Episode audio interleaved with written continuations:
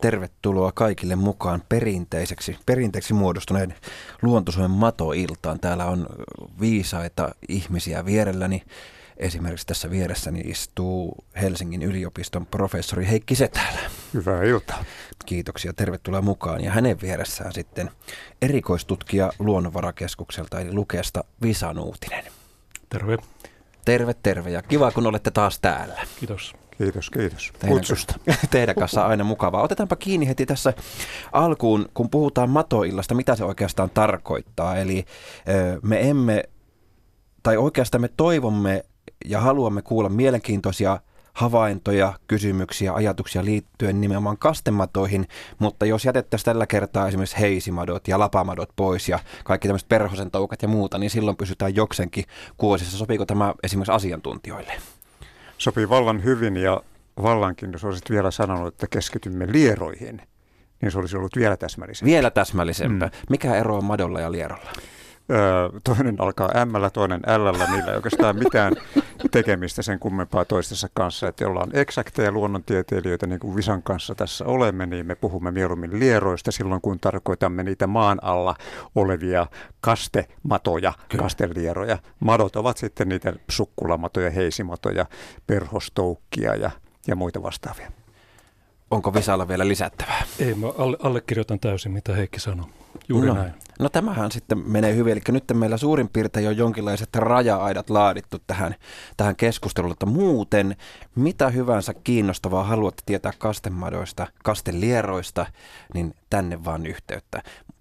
Ahaa, täällä nostellaan jo sormia pystyy, koska tässä on aika tämmöinen perustavaa laatua oleva kysymys, koska Marjatta Oulusta kysyy, kuinka monta lajia lieroja elää Suomessa ja kuinka paljon arvellaan olevan lajeja koko maailmassa? Tämä Suomi-osa on niin kuin helpompi vastata ja voi sanoa, että noin 15. Jos lasketaan kaikki harvinaiset, vaikkapa Helsingin viemäriverkossa elävä viemäriliero mukaan, niin sitten voidaan jo lähennellä pariakymmentä, mutta että voi sanoa, että 14-15 tavallista lajia. Sitten tämä kysymys tästä niin kuin maailman lieromäärästä, niin se on pikkasen ongelmallinen sikäli, koska niin siinä joudutaan vähän semmoisiin määrittelykysymyksiin, mutta hiljattain luin sellaisen arvion, että joku oli katsonut, että kuinka monta erilaista liero- tai kastematon lajinimeä löytyy, niin niitä oli 6,000, 6,000–7,000 väliltä. Mutta luultavasti iso osa niistä nimistä niin on synonyymejä. Samalla lajilla on monta tieteellistä nimeä, koska ei ole tarkkaan selvitetty asioita. Ja voisi kenties joku tällainen luku 3000 saattaa olla lähempänä oikeita. Eli tuhansia erilaisia kastematoja ja lieroja on ja Suomessa vain noin 15. Joo, kyllä. Mikä tämä viemäriliero mua jäi nyt? Tämä oli mulla ihan uusi kokonaan. Mä olen kuullut, että on onkiliero, on metsäliero, on kasteliero, se valtava jutikka. Mutta mikä on viemäriliero? Heikki, osaatko vastata? No sen verran tiedän, että viemäriliero on kyllä yksi oma lajinsa ja sitä esiintyy Suomessa ainoastaan sellaisissa paikoissa, mikä pysyy talvisaikaankin sulana, ja mikäpäs parempi olla kuin viemäri tietenkin. Että siellä on aina kosteita, siellä on aina ravintoa, ehkä turvaisaakin, jolle nyt joku lieroihin erikoistunut rotta siellä mellastele, mutta enpä ole itse koskaan viemäriliero tutustunut johtuen sivistyneestä luonteestani. Ymmärrän. Mutta Marjatalle, joka Oulusta tämän hienon kysymyksen esitti, niin sen verran tietoa, että vaikka siellä kohtuullisen pohjoisessa oletkin, niin näistä Visa Nuutisen esittämästä 15 tavallisesta tai yleisestä lierolajista, niin kyllä melkein kaikki tavataan ihan siellä Oulussakin, että lierot ovat nyt tässä viimeisen 200 vuoden aikana kyllä levinneet ihmisen mukana etelärannikolta, muun muassa ihmisten mukana jopa sinne oikeastaan Oulua vielä pohjoisemmaksikin, että kyllä jos Marjatta ei lieroja pelkää ja on oikeat vermeet ja laitteet, niin kyllä siellä Marjattakin varmaan 15 lieroa voisi päästä. Onko ne kuinka helppoa erottaa toisistaan, nämä erityyppiset lajit? Onko ne kuinka erinäköisiä? Ne on niin paljon semmoisia yksinkertaisia merkkejä, joiden avulla pääsee vähän niin kuin hajulle eri lierolajeista. Yksi asia on väri. Monilla suomalaisilla lierolajeilla on niin kuin väriin viittaava nimi. Meillä on ruskoliero, harmaa liero, siniliero, punaliero. Väri on yksi tällainen juttu. Sitten kokoerot on hyvin isoja. Meidän isoin liero, kasteliero, on varmaan, onko se useampi satakertaisesti painavampi kuin pienimmät lierot, joku punaliero tai metsäliero. Kokoerot on isoja.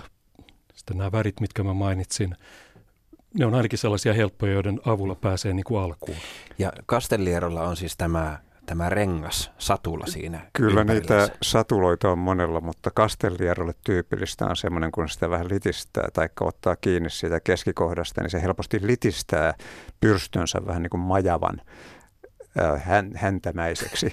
Mutta Visahan on tietenkin henkeä vereen matomies ja lieromies, niin hänelle nuo tuntomerkit on helppoja, mutta kyllä minulle niin nämä värierot on aika vaikeita. Jos nyt tässä rehellisesti niin kun julkituo oman tietämättömyytensä tietyllä tavalla, niin, taikka pienuutensa, niin Suomen lieroista on vaan muutama, jotka mä tunnistan 5 metrin päästä helposti. Ja se on siniliero.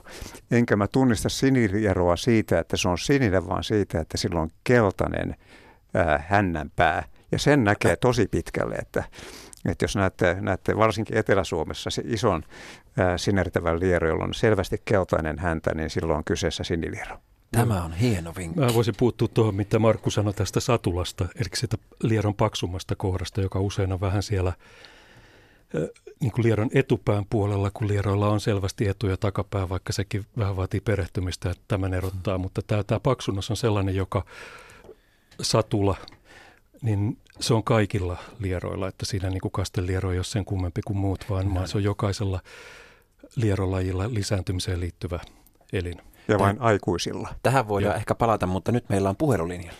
Otetaan puhelu. Hanna, tervehdys. Jaha. Hanna väsyi odottamaan. Hän soittaa varmaan uudestaan. No tähän, mä voisin nyt tähän kysymykseen, kun päästiin vielä tähän näin, niin tänne, mulla on tämmöinen studioon tullut sähköpostikysymys.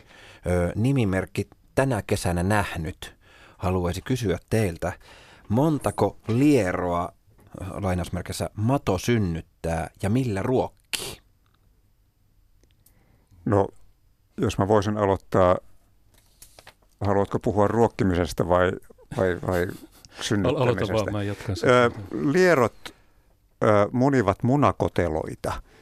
Kokoneiksi niitä myös kutsutaan. Ne on semmoisia muutamasta millistä kastelierolla ehkä 5 millin mittaisiin kapsuleihin, ja siellä kastelierolla 1 kapsyylin kokonin sisällä muistaakseni on vain 1 poikanen, joka hiljakseen sitten kehittyy siellä. Ja muilla lierolajeilla niin saattaa olla useampiakin näitä pieniä lieronpoikasia siellä munakotelon sisällä. Ja sitten kun se samalla tavalla kuin kananpoika, kun se on valmis siinä kanan munassansa, niin samalla tavalla lieronpoikainen, kun se on valmistunut ja valmis lähtemään näkemään maailmaa, niin se kuoriutuu siitä ja häippäsee kysymättä tai edes heippaa sanomatta vanhemmilleen. Ja lierot tulevat ja poikaset tulevat siis täysin yksinäisesti toimeen, että ei tässä mistään ruokkimisesta tietenkään sitten voi oikeastaan olla kysymys. Joo, ehkä mä sen verran voisin täydentää, että eikä se ihan ensimmäinen ruokkiminen tavallaan tapahtuu siinä, kun liero tekee sen munakotelon. Se voi ajatella jonkinlaisena ruokkimisena, se sinne laittaa proteiinipitoista tavaraa, syötävää sinne, sen vararavintoa sinne munakotelon sisään, ja sitä se sitten käyttää se kehittyvä liero hyväkseen. Ja Heikki on varmasti ihan oikealla jäljellä, kun sanoi, että mitään sellaista niin kuin jälkeläishuoltoa suoranaisesti ei ole, että liero kantaisi niin kuin jälkeläisilleen evästä. Näin ei varmaankaan ole, mutta ehkä epäsuorasti kastelierolla, jolla on sellainen pysyvä elinpaikka, johon se kerää ravintoa. Se luo semmoisen runsaskarikkeisen lähiympäristön siihen jälkeläisilleen, niin voi ajatella, että niin kuin epäsuorasti tapahtuu sitä, että nämä jälkeläiset hyötyy sitä vanhemman keräämästä ravinnosta, vaikkei sillä kenties ole mielessä ennen muuta jälkeläiset. Tämäkin on hyvä teema, lieron koti ja vakiintunut kotipaikka, mutta nyt täällä oli Saatiin jälleen Hanna takaisin. Tervehdys, Hanna. No terve Maija. Terve. Helsingistä soittelet? Joo, kuule Helsingistä Meilahdesta soitan. Minkälaista asiaa? No kuule ihan semmoista, varmaan tätä on kysytty ennenkin, mutta mua kiinnostaa, kun me penskana aina tuolla Lapissa Sodankylässä osuttiin silloin, nyt mä Helsingissä. Niin ihmettelin sitä, että nämä kastemadot tulee vesisateella niin kuin pinnalle. Mm-hmm, näin ne tekevät. Joo, ja siihenkin on Hanna aivan erikoisen hyvä syy. Niin. Ja se johtuu kahdesta asiasta. Silloin kun sataa runsaasti, maa vettyy, kostuu, liettyy. Lierot, niin kuin lähestulkoon kaikki, ellei sanota kaikki eläimet, niin tarvitsevat happea. Ja siinä hyvin märästä maasta happi kuluu nopeasti, niin. Ja silloin se liero ei saa, se hengittää ihon kautta sitä happea, ja tietenkin kun sitä happea ei ole, niin silloinhan täytyy lähteä nostelemaan. Ja ainoa järkevä tie on ylöspäin, koska siellä sitä happea on enempi sitten kuin siellä, vaikka siellä käytävässä alhaalla, missä on todennäköisesti samanlaiset tai ehkä vielä huonommat olosuhteet. No toinen asia, mikä on ikävä lierolle, niin on samalla kun happi loppuu, niin siinä haukottaa, niin siinä myös samalla sitten sen veden happamuus lisääntyy. Eli tämä pH-arvo. Ja lierot jostain kumman syystä niin eivät pidä siitä happamasta vedestä ja se jollain tavalla heidän ihoaan sitten kutittaa jotain muuta, niin tämä happamuus yhdessä sitten hapettomuuden kanssa niin aikaan saa sen, että massoittain lieroja lähtee ylös maasta. Ehkä täällä Etelä-Suomessa, kun tänään on ollut koviakin rankkasateita, niin ehkä tässä on tänään ihmiset jopa nähnyt tätä lierojen massainvaasiota tai massa ylösnousua, nousemista sitten. No ei siinä semmoista ole, että tämä liero tuntee niin kuin tukehtuvansa siihen veteen. Kyllä, juuri näin. Ja kun sitä happea ei saa, niin silloin se lähin tunne on tietenkin tukehtumisen tunne. Ja vaikka alkeellisella tikapuuhermostolla mennään, niin kyllä ne vesselit sen verran viisaita on, että ne tietää, että mihin päin sitä kannattaa sitä happea lähteä etsimään. Ja ylöspäin mennään ja sitten me ihmiset niitä silmillä me näemme. Onko? Joo, sitten ne parat kuolee sinne. No, sinne jalkakäytäville. Joo, osa kuolee, osa ei siis. Ehkä kastelierot, jotka on niitä isompia, niin ne ovat hyvin tottuneita elämään maan pinnalle ja ne voisivat jopa löytää tiensä takaisin siihen kololle, mutta peltolierot, tämmöiset savilierot, tai miksi niitä nyt sanotaankaan, niin niiden kohtalo on kyllä useimmiten menehtyä, koska ne eivät helposti sitten pääse vaikka pääsisivätkö vaikka nurmikolle tai johonkin lehtimäiseen paikkaan takaisin, niin niillä on aika kiire sitten kaivaa kolonsa sinne. Ja ne eivät ole erikoistuneet tämmöiseen kolon kaivamiseen, niin niillä sitten saattaa kuolemista tapahtua. Mutta on kyllä arvioitu, että tämmöiset runsaankin sadeen jälkeen tapahtuneet lierojen ylösnousemukset, niin vaikka ne ihmissilmään näyttää ja ihmisnenään haisee pahalta, niin todennäköisesti sillä siihen lieron populaatiokokoon ei ole minkään valtakunnan merkitystä. Sitten mä kysyisin semmoista vielä, että niin, kuinka monta lajia niitä lieroja on erilaisia? Niin kuin äsken oli tuossa puhetta, niin 15 Suomesta, mutta sitten kun katsotaan laajemmin, niin puhutaan sadoista ja tuhansista lajeista. Kun katsotaan vaikka Eurooppaan, puhutaan jo sadoista lajeista ja sitten koko maailmaan, niin puhutaan tuhansista lajeista. Joo. Selvä, kiitoksia. No, oliko vielä joku? Ei, kyllä tämä siitä. No hyvä. Kiitoksia, hyvä kysymys. Kiitoksia Hanna. Hei. Teille. Kiitoksia samoin. Tämä on hyvin tuttu ilmiö. Muistan lukeneeni. Tästähän nimittäin jokaisessa matoillassa ollaan keskusteltu tästä, että miksi madot tulevat sateella pinnalle. Ja muistan lukeneeni myös tällaisen tulkinnan, että olisiko taustalla niin, että tämä sateen ropina muistuttaa lieroja niiden arkkivihollisen tällaisen myyrän saalistuksesta, kun se myyrä siellä mönkii maassa, se värisyttää ja nämä madot aistivat sitten sen lähestyvän tämän vaaran. Ja sitten kun se pinta samalla tavalla, ilmeisesti jotenkin se värinät kuulostaa samalta, niin sekin voisi olla, että se värinä saa nämä madot pelästymään ja pakenemaan sitten pinnalle. Mitä asiantuntijat tuumaa tästä? No liedot on herkkiä tuollaiselle maan mekaaniselle värinälle. Sitä käytetään hyväksi, kun kerätään lieroja. Voidaan niin kuin pistää tuommoinen metallitanko maahan ja sitten hangata sitä semmoinen röpöläinen metallitanko ja harjataan sitä puukepillä, niin se värinä ärsyttää lieroja ja niitä saadaan nousemaan maanpinnalle sillä tavalla. Mä vähän kyllä sateenropinan ja myyrän aiheuttaman äänen yhteyttä niin kuin epäilisin ennen kuin se on jotenkin niin kuin tutkimuksella osoitettu, että niin kuin lierot näin niin kuin historiallisen väärintulkinnan tekisivät monen miljoonaisen tämmöisen yhteiselon jälkeen, mutta mistäpä sen tietää? Saattaa olla. Ehkä mä sen verran täydentäisin tähän, että tuo Heikin mainitsema tämä hapenpuuta varmasti on niin kuin yksi asia. Sitä keväällähän usein tapahtuu niin kuin oikein massiivisia nousuja tämän ensimmäisten lämpimien kesäsateiden jälkeen. Ja sitä mä muistan, että siitä on erityisesti sanottu, että silloin maassa on paljon orgaanista aineista syksyn jäljiltä ja sitten kun tulee ne ensimmäiset lämpimät kosteet olot, niin se erityisen paljon hiilidioksidipitoisuus nousee maassa ja happipitoisuus vähenee. Mutta siihen liikkumiseen, niin siihen saattaa kyllä liittyä sellaista tämmöistä niin kuin sanotaan tiheydestä riippuvaa liikkeelle lähtöä. Eli lierot etsiytyy tilaisuuden tullen paremmille, lähtevät etsimään parempaa elinpaikkaa kohdasta, jossa vaikka populaatiotiheys tai kannan tiheys on kasvanut hyvin korkeaksi. Lierot nimittäin liikkuu yllättävän paljon maan pinnalla muutenkin kuin kovalla sateella. Se vaan on niin kuin kaikkein selkeintä silloin kovalla sateella. Keskellä nyt näitä kovia helteitä, mitä tässä oli, jos oli kovin kasteinen yö, niin aika jännää, että saattoi löytyä asfaltilta liero sellaiseen aikaan vuotta, että on hyvin vaikea.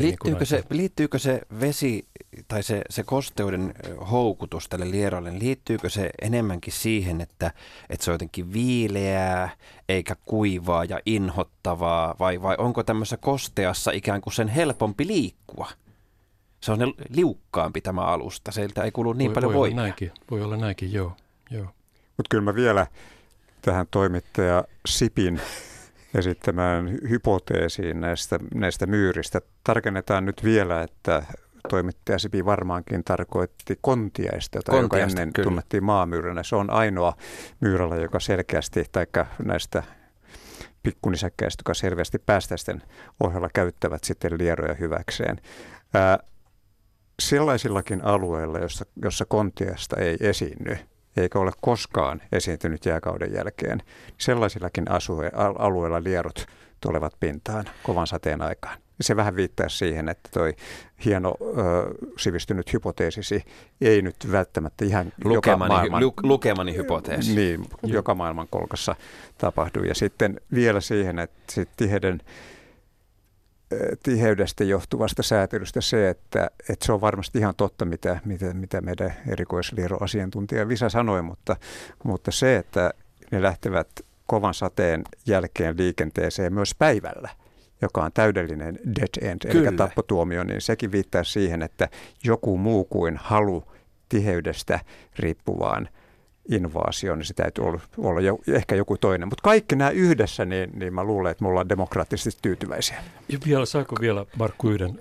Saat, ja otamme sen jälkeen puhelun. Joo, niin siitä, että tuosta vesiasiasta sellainen aika jännä asia, että lierothan, ja tällä mä en nyt halua tätä Heikin hypoteesia torjua. Ei, kun mä pidän tästä keskustelusta.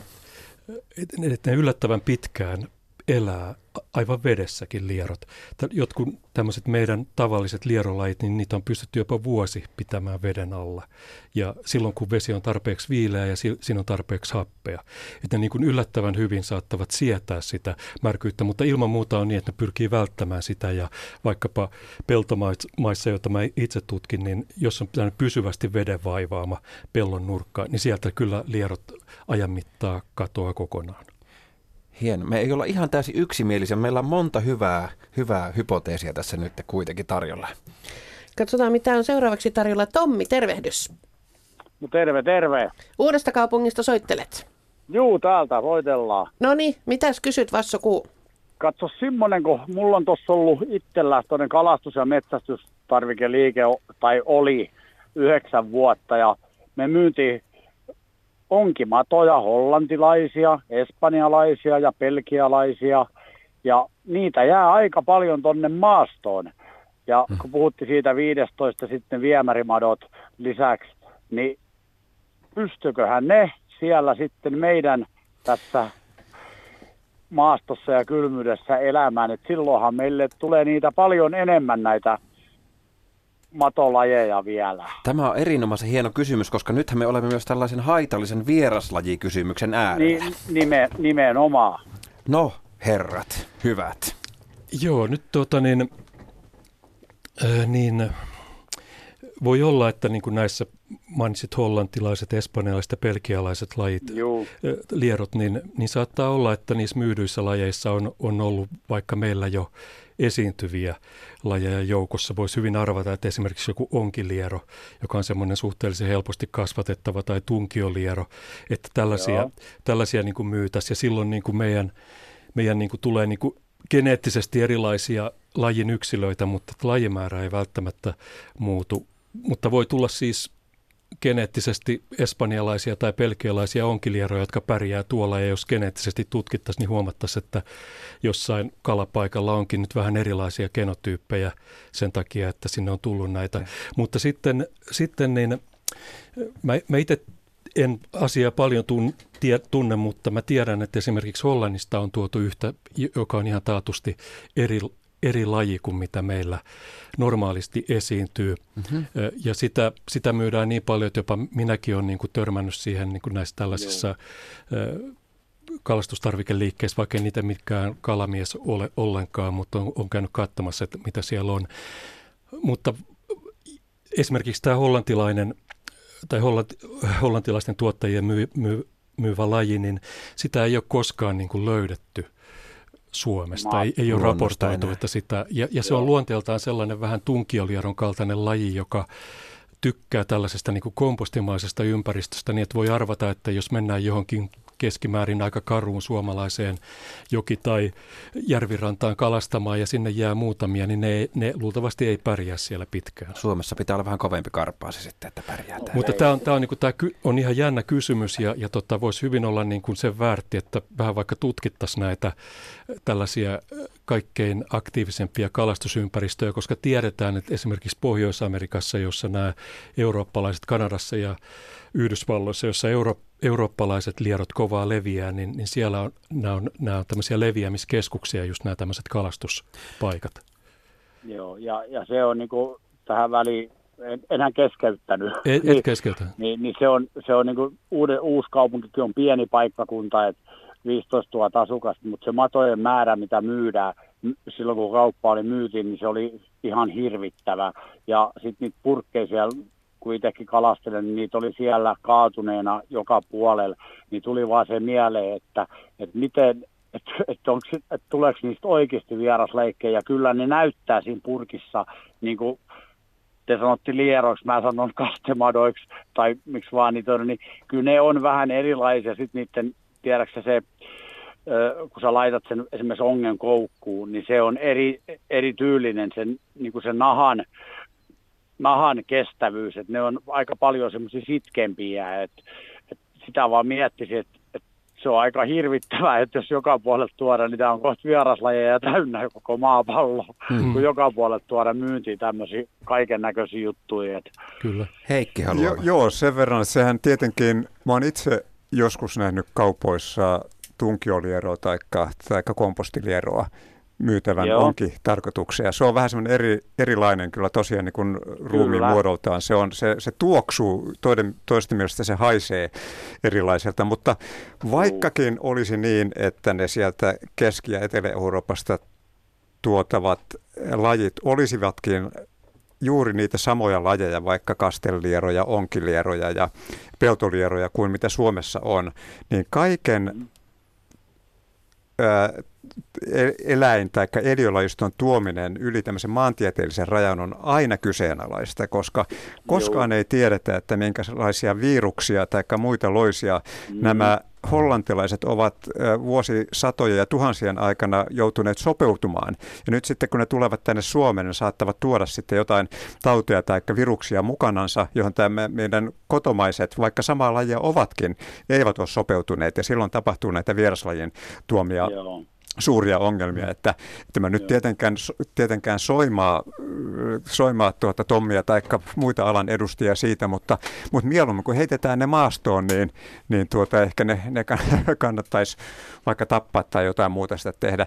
Vieraslajiongelma kun vaan on niin tavattoman suuri ja on vuosi vuodelta yhä mittavampi myös täällä meidän armassa kotisuomissamme. Ja itse olen ajatellut sitä, että mitä järkeä mun on maksaa matopurkista 3 euroa, kun mä rupen kasvattamaan suomalaisia matoja itse, vaikkei nyt olekaan sitä kauppaa enää, niin kyllä mulla siitä aika paljon paremmat prosentit on. Mutta se vaan tuli mieleen siitä, että kuinka paljon siitä voi haittaa olla, mutta näin se varmasti menee. Ja sen vielä äkkiä sanon, että mähän tein testin tuossa kerran, että mä otin kaupasta purkin, ja pistin semmoisen multavaan maahan. Silloin oli kyllä kuiva kesä, mutta mä kastelin sen, niin ei ne kyllä sieltä mihinkään häipynyt. Sitten vähän ajan päästä, niin kyllä niitä aika paljon siellä oli. Mun mielestä enemmän kuin siinä purkissa 30-50, niin kyllä niitä sitten oli kyllä siellä aika paljon sit pari vuoden päästä. En tiedä, että pitäisi varmaan kieltää tuommoinen homma. Joo, no tämä oli mielenkiintoinen tämä viimeinen tarina, koska tässä nyt lähti käyntiin aihepiirin tutkimus Suomessa, että mun käsittääkseni niin kun mitään kokeellista työtä vastaavaa, minkä olit tehnyt, niin kukaan tutkija ei ole Suomessa tehnyt. Ihan mahtavaa. Me päästään tässä uusille urille. Ei muuta sitten, kun ottakaa sitten yhteyttä, kun tarvitsette lisää tietoa. Kiitos. Tästä on hyvä ponnistaa. Kiitos. Kiitos Tommi tästä. Kiitos. Kiitoksia. Moikka. Meillä olisi täällä sitten vielä heti kohta seuraava puhelu. Onhan mutta kun langoille vaan. Oi. Ei nyt täällä, tämä oli mun virhe. Otetaan se hetken kuluttua. Jatkakaa, olkaa hyvä. Niin, tuli vielä tästä vieraslajiongelmasta mieleen, koska se on hirveän mielenkiintoinen kysymys. Luin tässä ihan hetki sitten, niin New York Times oli kirjoittanut artikkelin kastemadoista ihan tämän vuoden toukokuussa, jossa puhuttiin muun muassa siitä, että esimerkiksi nyt kun ilmasto lämpiää ja lajit siirtyvät kohti pohjoista, niin esimerkiksi Kanadan metsiin on tullut uusia kasteliero- tai lierolajeja, jotka syrjäyttävät niitä alkuperäisiä lajeja, joita siellä on. Ja Heikki, sulla oli tästä ihan omakohtaista kokemusta myös. No on. Mä olin vuonna 1992 Kanadan brittiläisessä Kolumbiassa Vancouverin saarella vierailevana tutkijana, ja siellä sitten kollegani Val Marshallin kanssa huomattiin, että erään lammen reunamilta, johon oli istutettu, oliko se nyt kirjolohta tai jotain muuta, niin siellä oli lammen rannalla oli lieroja, joita oli heitetty sitten siihen maaperään, kun ei niitä kirjolohia ollut tullut, niin pois lähdettäessä, ja nämä lierot oli sitten 20 vuoden aikana levittäytyneet siihen läheiseen metsään sillä seuraamuksella, että se Douglas-kuusikon, joka näyttää ihan suomalaiselta kuusikolta, niin sen maaperärakenne oli täysin erilainen kuin normaalissa kuusikossa. Siitä oli tullut tämmöinen lehtimetsämäinen maannos, jossa oli hyvin multava rakenne. Siellä oli sen pH, eli happamuus oli noussut 3,9–5,1. Siellä kaikki uudet taimet eivät enää olleetkaan sitten havupuun taimia, vaan olivat lehtipuun taimia. Mä sitten siinä on aina vähän ketun häntä kainalossa sitten kertonutkin esitelmissä, että se on nyt sitten kanadalaistenkin totuttava paperiteollisuudesta kiikkustuoliteollisuuteen, koska ei siitä, se voi hyvinkin olla, että Kanadan metsissä niin havupuiden määrä vähenee kohtuullisen paljon juuri tämän lieroinvaasion myötä. Eli siis lieroilla on näin valtava vaikutus. Ihan. Kyllä. Jos luotaan oppikirjoja, niin aina sanotaan, että puusto ja kasvillisuus määrää sen, minkälainen on eliöstö. ja eläimistä, mutta voin kyllä sanoa, että se voi olla myös toisinkin päin. Lierot ovat niin vahvoja maanmuokkaajia, että kun siellä vähän sapuskaa riittää, niin kyllä ne pikkuhiljaa etenee kohti pohjoista ja muuttavat sitten maaperän rakennetta ja vaikuttavat sillä tavalla siihen, minkälaisia kasveja siellä tulevaisuudessa kasvaa. Otetaanko sitten Outi tähän? Anteeksi Outi, sormeni oli äsken liian vikkelä. Soitat Hyvinkäältä, tervehdys. Joo, soitan Hyvinkäältä. Ja olet biologi. Ja tosi kiinnostavasti teillä on keskustelu polveillut, mutta mä palaisin tähän kontiaisasiaan. Hyvä. Mulla on havainto tämmöisestä kontiaisesta, joka on säikyttänyt ison lauman kastematoja maan pinnalle. No niin, nyt pääsemme asiaan. Kerrotko hieman tarkemmin? No, mun havainto on kyllä jo 30 vuoden takaa, mutta on ihan selkeänä mielessäni. Et mä olin 80-luvun lopulla biologian opiskelijana Lammin biologisella asemalla, jossa me tämmöisen pikkunisäkäskurssin yhteydessä nakitettiin kontiainen kaivamalla ämpäri maahan ja kontiainen putosi sinne ämpäriin. Ja me sitten sitä aikaa me ihmeteltiin ja kun se on rauhoitettu eläin, niin laskettiin se sitten nurmikolle, että palaapa siitä luontoon. Ja kontiainen lähti kaivautumaan suoraan alaspäin, ihan niin kuin se olisi hissillä mennyt. Et se ei mennyt yhtään eteenpäin eikä mitään, vaan porautui suoraan maahan ja noin 5 sentin säteellä kymmeniä kontiaisia, kun näitä matoja plompsahteli ylös. Se oli ihan uskomatonta. Et sitä mukaan, kun se kontiainen kaivaantui, niin uusia ja uusia matoja plompsaantui ihan ilmeisesti hätäpäissään siihen nurmikon pinnalle. Kiitos tästä tarinasta. Joo, tämä oli tosi kiinnostava juttu. En ole kuullut. Ja meitä Pilsan-opiskelijoita jäi silloin mietittämään, että miten ne madot tämän aisti. Mutta sehän nyt osittain jo tässä vastattiinkin, että se johtuu maan värähtelyistä. Mutta oletamme. Tarkat aistit niillä madoillakin sitten on. Joo, mutta se kyllä niin kuin toi on tosi kiinnostava havainto. Mä en ole tämmöistä niin kuin koskaan kuullut. Ja se tapahtui ihan sekunneissa. Joo. Kun se kontiainen meni ehkä 10 sekunnin kuluessa näkymättömiin, ja samassa ajassa ne kymmenet madot pompsahti esiin. Joo. Mahtavaa. Mulla täällä ainakin ihan leipäluukku auki. Heikki. Joo, kyllä. Tuossa Visahan tätä ounasteli jo ja kertoi siitä, että maan tärinä aiheuttaa tätä. Ja kyllä mä oon kuullut anekdotaalista tietoa siitä, että näin tapahtuu. Sen mä tiedän, että Pohjois-Amerikassa on joku toinen kontiaislaji, tai olikohan se edes kontiainen, mutta joka on lierojen surma. Ja nimenomaan tuolla Georgiassa, niin siellä metsäalueella niin paikalliset ihmiset niin lieroja sitten keräävät niin, että ne iskevät eivät metallikapulaa, vaan semmoisen puuvaajan maahan ja sitten se hierovat sitä toisella puuvaajalla ja sillä tavalla, sitä muuten voi katsoa YouTubessa videonkin, niin vieroja tulee ylös niin kuin tykin suusta, niin kuin äsken juuri Outi kerroit siinä. Juttu, kun mustakin sitten tuli tämmöinen ihan pikkukaupungin riviopettaja, että en ollut hirveän läheisessä yhteyksissä tieteeseen tämän jälkeen, että mua jäi niin kuin ihmetyttämään, että mikä ne madot sai pomppaamaan, mutta se on se värähtely sitten. Joo, se niin kuin tuossa mietityttää, että onko siinä niin kuin kontiaisessa jotain aivan erityistä, jonka lierot havaitsee, koska lierothan nyt ei, niin kuin, jos ajattelee vaikka lapion kanssa touhua, vaikkapa lieronäytteenotossa, niin ei ne siihen lapioon. Siis jonkin verran voivat reagoida, mutta mitään tuollaista niin kuin ei tapahdu. Tai sellaiseen niin kuin keskimääräiseen häirintään, mitä nyt ihminen puutarhastouhutessaan vaikka aiheuttaa, että tulee mieleen, että siinä kontiaisessa on jotain sen käyttäytymisessä, jonka ne lierot erityisesti havaitsee. Evolutiivisesti ajateltuna. Mukaan näillä lieroilla on tämä tikapuuhermosto, että pystyykö tikapuuhermosto näin tarkkaan havainnointiin? Lierot on tosi tarkkoja niin kuin tämän tällaisen värähtelyn havaitsemisessa, että se on niiden vahvimpia aisteja jonkun makuaistin rinnalla, että niillä on tällaisia värekarvallisia tuntosoluja, oikein sellaisia tuntoelimiä pitkin kroppaa, että ne aistii sen hyvin herkästi. Senhän huomaa, jos yrittää kastematoja yöllä kerätä ja vähän maan pinnalta ja varomattomasti liikkuu, niin ne ihan hetkessä vilahtaa maan alle piiloon. Mutta tosi, tosi kiinnostava havainto. No niin, Kiitoksia. Tämä oli hyvä. Mä jäin vielä, Visa, miettimään tätä lapioasiaa, että evolutiivisesti ajateltuna se on kuitenkin aika tuore ilmiö. Mm. Että jos madoille ei ole vielä ennättänyt kehkeytyä sellaista lapioaista. Niin, mietin siis sitä lähinnä, että minkälaista se fysikaalisesti on se kaivautuvan kontiaisen aiheuttama värinä siinä ympäristössä, vai voiko siinä olla jotain muutakin kuin fysiikkaa? Voiko siinä olla hajuja?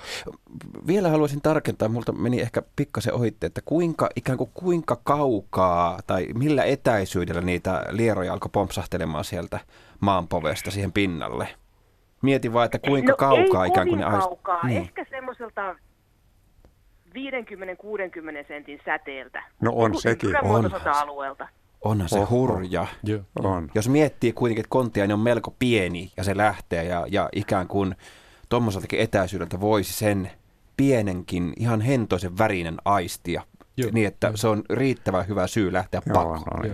Kontiainen on siis niin kuin tällainen oikein niin kuin lierospesialisti ravinnon käytössään, ja mä muistan lukeneeni sellaisen ennätyksen, että kontiaisen kolosta löytyi melkein 0,5 kiloa yhdestä klimpistä lieroja. Et se on tosi kova keräämään niitä. Että voi sanoa, että on hyvä syy lähteä haneen. Kiitoksia. Tämä oli erittäin hieno tarina. Kiitos paljon. No niin, kiitos. Moikka. Hei. Oliko siellä seuraava vielä tulollansa? Vasta nimenomaan tulollansa. No niin, hei, yksi muuten, mitä täällä on kysytty useammassa noin muutoin tulleessa. Oletan, että alan klassikko madon tai lieron tuntoaisti nimimerkki Onkiessa mietityttää. Tätä on sivulta täällä monessa. No mutta tämä on aina hyvä aihe. Mielelläni kuulen tästä lisää. Tässä puhuttiin äsken tuosta tikapuuhermostosta tai tämmöistä erilaista gangliosysteemistä, jossa tämä aistiminen tapahtuu, niin liero taatusti tuntee kipua.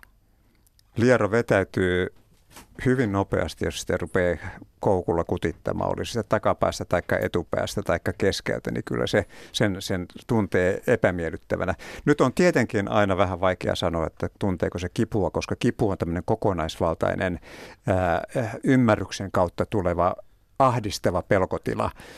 Ehkä samanlaista ahdistusta se ei tunne kuin toimittaja Sipi.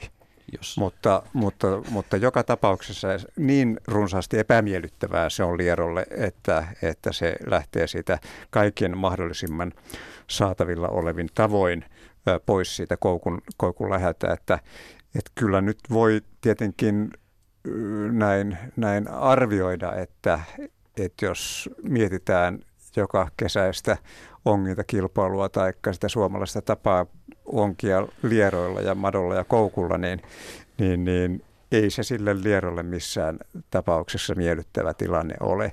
Eli puhutaan nyt siitä, että kyllä se kipua tuntee ainakin jossain määrin. Laittaisitko itse koukkuun?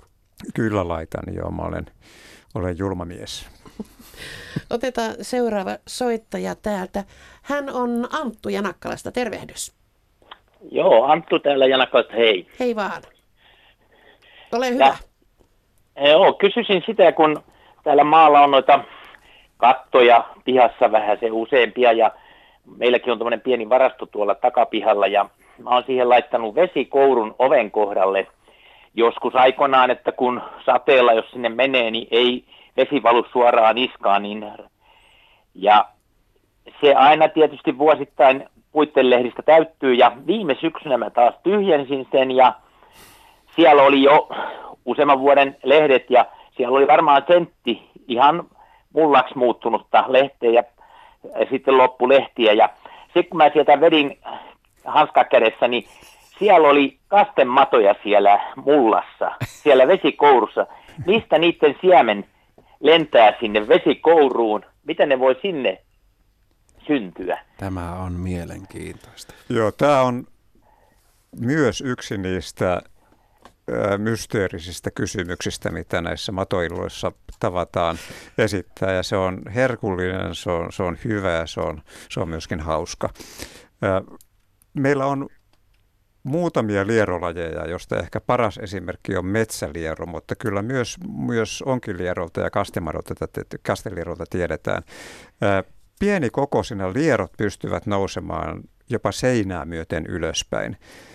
Itse en ole koskaan nähnyt, että ikkunoissa olisi lieroja, mutta olen paljon kuullut tarinoita siitä, että kun on ikkunoita pesty, niin on jouduttu kraapimaan pois sitten, tai skrapaamaan pois sitten ikkunaan kuolleita, kuivettuneita lieroja. Ja ne kerta kaikkiaan ovat yllättävän tehokkaita kiipeämään ylöspäin, jopa ikkunaa myöten. No nyt sitten, jos ne ikkunaa myöten pystyvät kiipeämään, niin ne pystyvät sitten myös seinää myöten kiipeämään. Oli sitten kyse puuseinästä tai mistä kiviseinästä hyvänsä, niin ne nousevat ylöspäin ja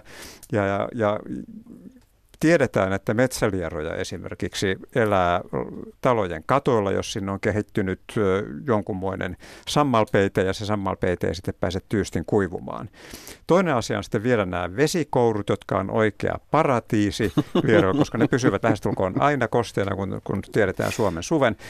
Paitsi nyt ehkä juuri tällä hetkellä, niin ne vaan jäävät sinne sitten kasvamaan ja kehittymään ja jopa kasvavat ihan aikuisikään saakka ja rupeavat siellä lisääntymään. Että siellä saattaa olla ihan oikea populaatio talojen katoilla.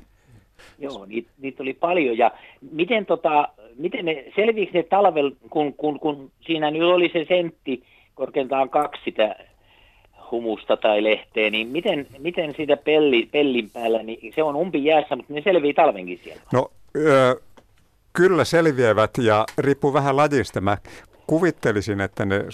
Suuri osa niistä katoilla ja kouruissa elävistä lajeista on metsälieroja, mutta voisi olla vähän iso. Metsäliero on semmoinen vain ihan 3-4 sentin mittainen pieni tumma liero. Nekin kyllä kuolevat talvella, kun maa jäätyy, mutta metsäliero on etevä säilymään munakoteloidensa avulla. Ne on niitä kokoneja, mitä tuossa äsken jo puhuttiin. Eli ne munivat sitten syksyllä pieniä, noin millin parin mittaisia, vai minkäs kokoisia ne metsälieron kokonit sellaista luokkaa ovatkaan, Visa. Ja ne ovat sitten hyvinkin talven ja pakkasen kestäviä. Itse asiassa niissä on vähän samalla tavalla kuin autojen syylärinesteessä on pakkasnestettä, niin lierojen kokoneissa on sitä samaa pakkasnestettä, niin joka estää sen kokonaan jäätymisen. Ja sitten kun kevätaurinko taas niin ihanasti lämmittää maaliskuussa, niin sieltä ne rupeavat sitten sikiämään niistä munakoteloista ja täyttävät katon. Joo. Tämä oli semmoinen vanha aaltominerit-katto, ja sammaleessahan se on päältä, niin se sen selvittää tämän tilanteen. Ja niistä ei kasva sitten näitä onkilieroja isoja, ei. Niin, nämä on niitä pieniä punaisia tämmöisiä. Joo, mä samalla tavalla ajattelen kuin Heikki, että luultavasti on kyse näistä pienistä, jotka ei koskaan sen isommiksi kasva. Ja sellainen asia voi monella olla tuttu, että linnut myllää noita rännejä. Joo. Meillä ainakin kotona niin tiettyyn aikaan vuotta voi löytyä aika paljon, rastaat on heitellyt tätä rännien sisustaa pihalle, ja ne varmaan etsii lieroja, tietää, että siellä on lieroja näissä paikoissa ja käy etsimässä niitä. Tuohon, ehkä mä täydennän tuohon Heikin vastaukseen sen verran, että mä uskoisin, että jopa niin kuin nämä muutkin kuin munakotelot saattaa pystyä talvehtimaan siellä rännissä, koska nämä on aika hyviä kestämään Suomen talvea, nämä pintakarikkeen lajit, joita rännissäkin luultavasti on. Ja jos sen verran vielä täydennän Heikin vastausta, että tosi korkealle ne saattavat päästä, että joku tuommoinen vaja voi olla aika helppo homma, kun mä muistan kuuleeni Joensuusta, että toisen kerroksen parvekkeella oli kohonnut ja hiljattain yksi isäntä lähetti valokuvia, kun upouusi tämmöinen valkoinen hieno omakotitalon seinä oli mennyt aika pahaan kuntoon, kun ne nousi tosi korkealle sitä valkoista uutta seinäpintaa pitkin ja sitten kuivuvat siihen ja se seinän puhdistaminen oli aika iso tehtävä, että ne pääsee korkealle. Niinhän on. Kaikilla meidän lieroilla niitä kutsutaan harvasukasmadoiksi, mikä tarkoittaa, että ne on sukasia jokaisessa jaokkeessa, ja ne sukaset ovat aika teräviä, ja varmaankin näihin sukasiin perustuu myös niiden kyky sitten, että ne sukaset tarttuvat kiinni rakosiin ja siitä sitten matamisliikkeellä, kun aikaa on, niin ne pääsevät varmaan yhdessä päivässä parissa sinne katolle, että heilahtaa. Uskotteko te siihen, että voisiko tämmöinen munakotelo kulkeutua vaikka kuin linnun ruoansulatuskanavan lävitse ja lintu olisi vaikka... Kyllä. Elikkä sekin on mahdollista. Ei ehkä ruoansulatuskanavan kautta, mutta höyhenistössä tai jaloissa. Vallan hyvin. Olisi voinut tulla myös munakotelo katolle. Kyllä. Erässä aikoinaan on tehty tutkimuksia siitä, että miten lierot lisääntyy. Ja joskus 60-luvulla niin eräs hirvestysporukka sitten tutki tarkkaan hirvien kavioita, kun ne nyt ovat sitten niin, vai sorkka, niin on nyt tässä paljasti sivistymättömyytensä. Tämä on niin, matoilta. Niin, tämä on matoilta, aivan totta. Ja sieltä löytyy sitten ne sorkkien välistä lierojen munakoteloita. Se on yksi tämmöinen leviämismetodi sekin. Mutta ne ei hirvet ei sinne katoille kyllä tule, että kyllä siinä on muut keinot sitten ollut käytettävissä. No niin, kiitoksia. Tämä... Ei muuta kuin seinälle katsomaan, että koska ne nousee. No siinähän sitä riittää, sitä seurattavaa. Kiitoksia. No niin, kiitoksia, kiitos. Hei. Numero lähetykseen on 020317600, mutta seuraavat puhelut ehditään ottaa vasta tuossa kello 19 jälkeen. Merisäätä pukkaa tuossa runsaan minuutin kuluttua, mutta... No, minuutti aikaa, hyvää aikaa. Voi että, tässä olisi niin monta sellaista hyvää asiaa, mutta tästä se on niin iso teema jotenkin tämä. Mä haluaisin siihen ehkä palata vielä tämän merisään jälkeen tämä leviämisasia, koska se, mulla on siihen Heikki tietää jo mihin mä viittaan, mutta jätetään kuulijoille, ei katsojille vaan kuulijoille. Ei meillä ole kyllä harmaita aavistusta siitä, mutta... Se selviää sitten, mutta Visa, kerro vielä nopeasti ennätys. Mikä on suurin liero, jonka olet tavannut Suomessa? Suurin liero, jonka olen tavannut, oli kasteliero, joka painoi 15 grammaa. Ja se oli tällaisen keskikokoisen tutkimusavustajan kädellä sellainen, että se tuolta sormen päästä ulottui kyynärtaipeeseen melkein. Niin onko tämä nyt semmoinen kalajuttu vai oliko ihan oikeasti nähty näin pitkä? Tästä on jopa valokuvaa. Se on Suomen ennätysliero. Suomen ennätysliero. Käsittämätöntä. Mikä on sitten, onko vielä isompia, mitä, jos muualla, jos maailmanennätystä ajatellaan? Niin... Sitten puhutaan jo yli 2 metriä pitkistä, useita kymmeniä grammoja painavista. Näinkin suuria lieroja on. Täytyy mennä aika kauas tuonne Kaakkoseen Aasiaan, että näin isoja löytyy. Euroopastakin löytyy monta kertaa isompia kuin kasteliero, joka on meidän isoin laji, johon mä äsken viittasin. Kyllä. Haluaisin jatkaa nyt, kun äsken jäi hieman kesken tämä leviämisasia, että mitenkä kastemadot tai lierot leviävät ylipäätään uusiin ympäristöihin. Mehän tiedämme sen, että jos tällaisen lieron ottaa ja laittaa metsässä vaikka muurahaispolulle, niin muurahaiset melko hanakasti hyökkäävät tämän lieron kimppuun, mutta... Lieron on mahdollista kuitenkin kasvaa täysin turvassa ja suojattuna muurahaispesän sisällä. Heikki, miten tämä on mahdollista? Se on kyllä, tämä havaittiin ensimmäistä kertaa maailmassa, muistaakseni vuonna 1990 ja tuolla Konneveden tutkimusasemalla keskisessä Suomessa ja yllätyimme siitä koko tiedemaailma luonnollisesti ja se tarkoittaa sitä, että lieroista täytyy olla muurahaispesässä enemmän hyötyä jossain muussa käyttötarkoituksessa kuin ravintona. Muutenhan ne syötäisiin sieltä heti. Sehän on luontoäidin oma eväspakkaus, prinssinakki se liero, jossa on proteiinit ja hiilihydraatit ihan oikeassa muodossa. Kekomurhaisilla on alituinen ongelma pesissä se, että kun siellä on sisällä lämmintä, ja päällä kosteata, ja kun lämmin ja kostea kohtaa, niin tapahtuu samalla tavalla kuin mätäkuun aikaan leipäkaapissa, eli se homehtuu. Ja muurahaisten täytyy ja pitää se pesän pinta ilmavana kuohkeana, että ne pystyisivät säätelemään sen pesän lämpötilaa tarkasti. Jos se kasvaa täyteen hometta ja sieniä, niin siitä tulee sellainen kova kansi päälle, jolloin tämä ilmanvaihto loppuu siihen paikkaan.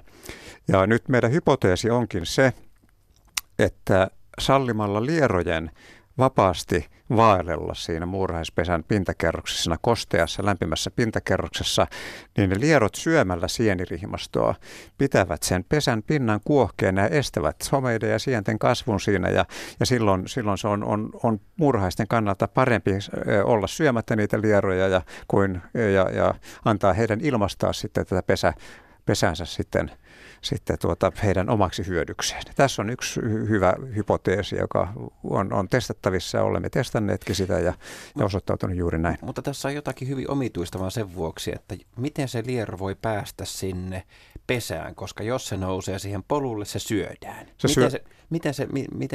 Miten se voi päästä sinne muurahaispesän sisuksiin turvaan?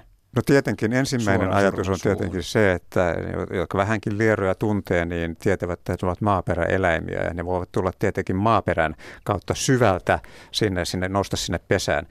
Mut on toinenkin tapa, joka olen omin silmin havainnut, on se, että nimittäin muurahaiset pitävät kaikesta, ovat persoja makealle. Oli sitten kyse sokerimuurahaisista tai keltiäisistä tai kökomurhaisista. Saanko tähän väliin sanoa anteeksi? Palataanko tähän makeaan asiaan kello 19 uutisten jälkeen? Kyllä se minulle sopii. Mainiota. Seuraavaksi aikamerkki ja uutiset kello 19 ja sen jälkeen Matoilta jatkuu.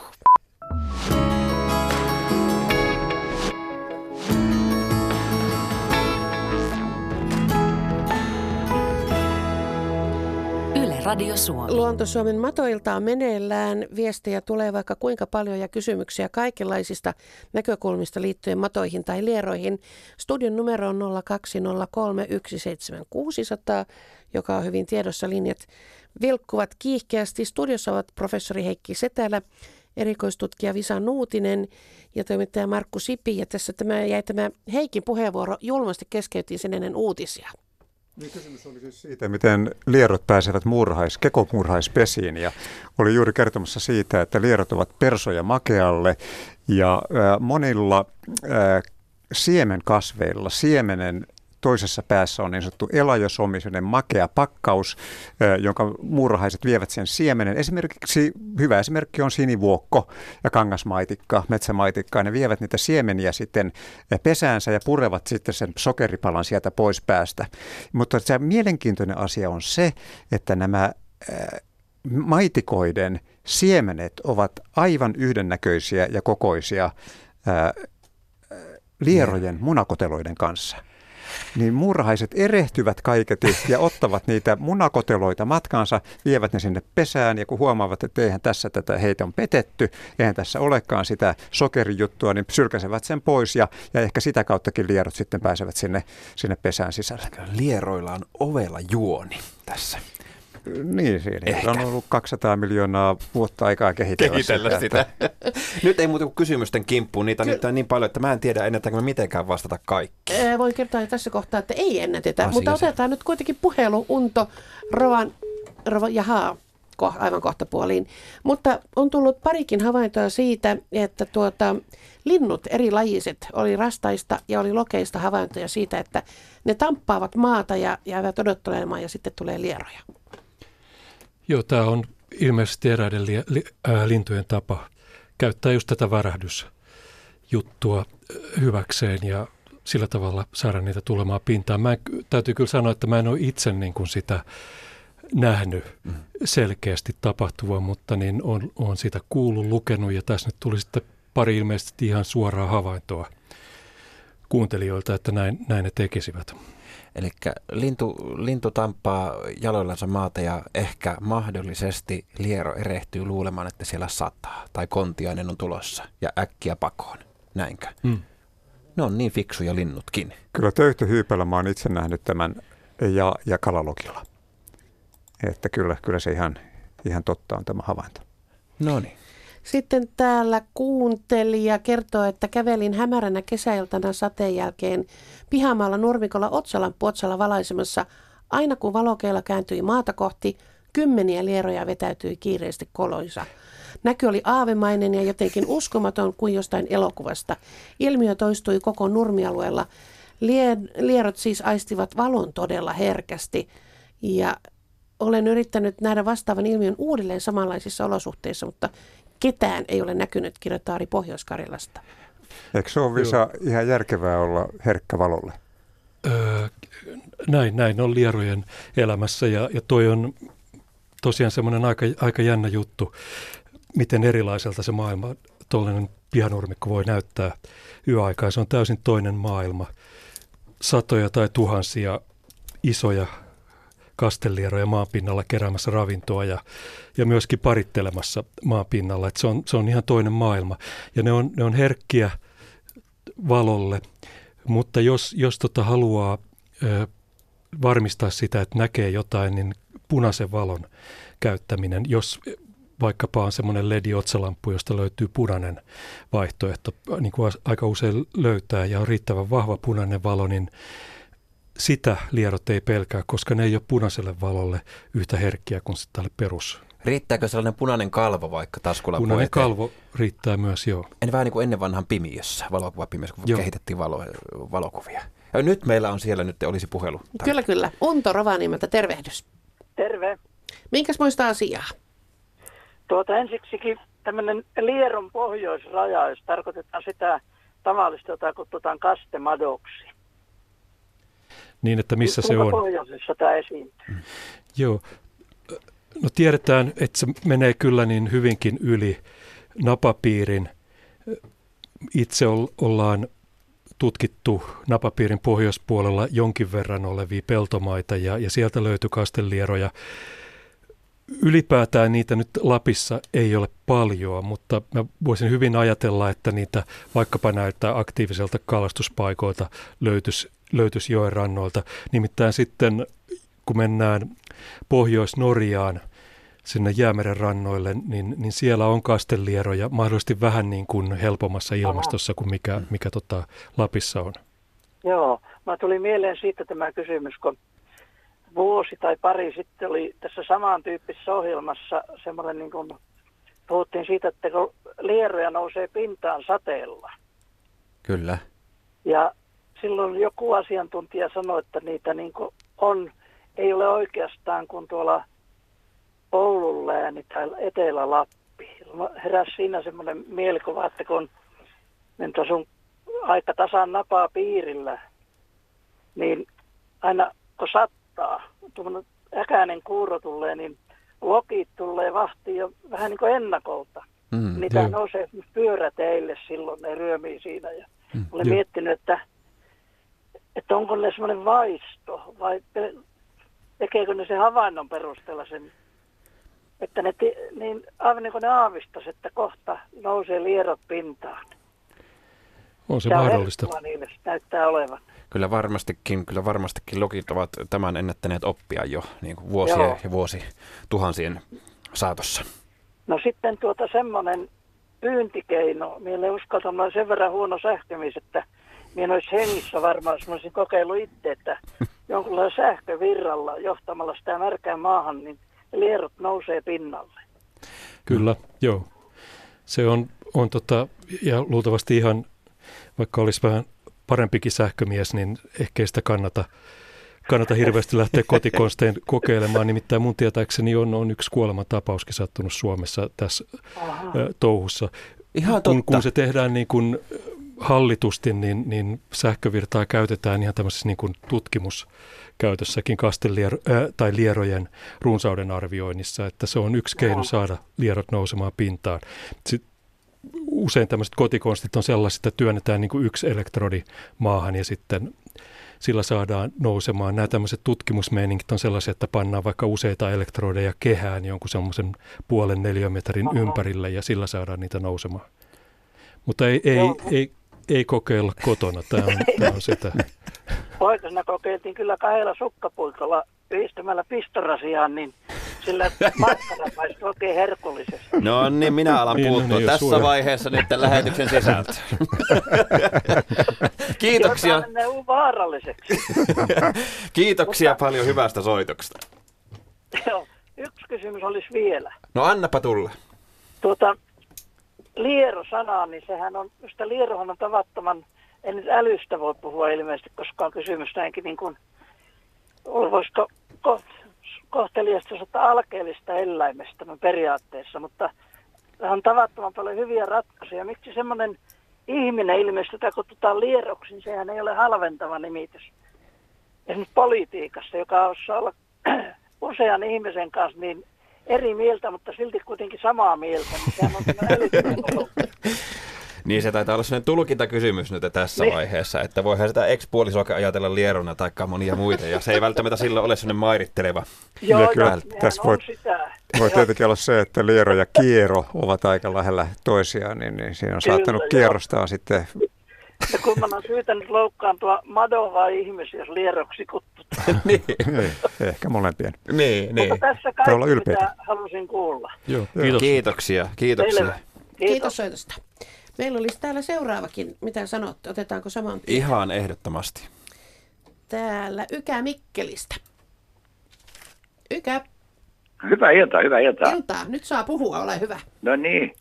Joo, ei kun tässä on kiva mielenkiintoinen, niin kuin aina luontoradio-ohjelmat on aina mielenkiintoisia, niin tästä madosta, kun ollaan puhuttu, niin miten mä vielä miettii, kun on ollut tämmöistä kuivaa, niin miten syvälle tämmöinen mato oikeasti sitten niin kuin maan alle niin menee, kun on kuivaa, että joskus tuntuu, että Lapiolla, että löydään yhtä ainutta matoa, joskus löydään hitoksia niitä, mutta kuitenkin niin. Visa varmasti osaa antaa erittäin hyvän vastauksen.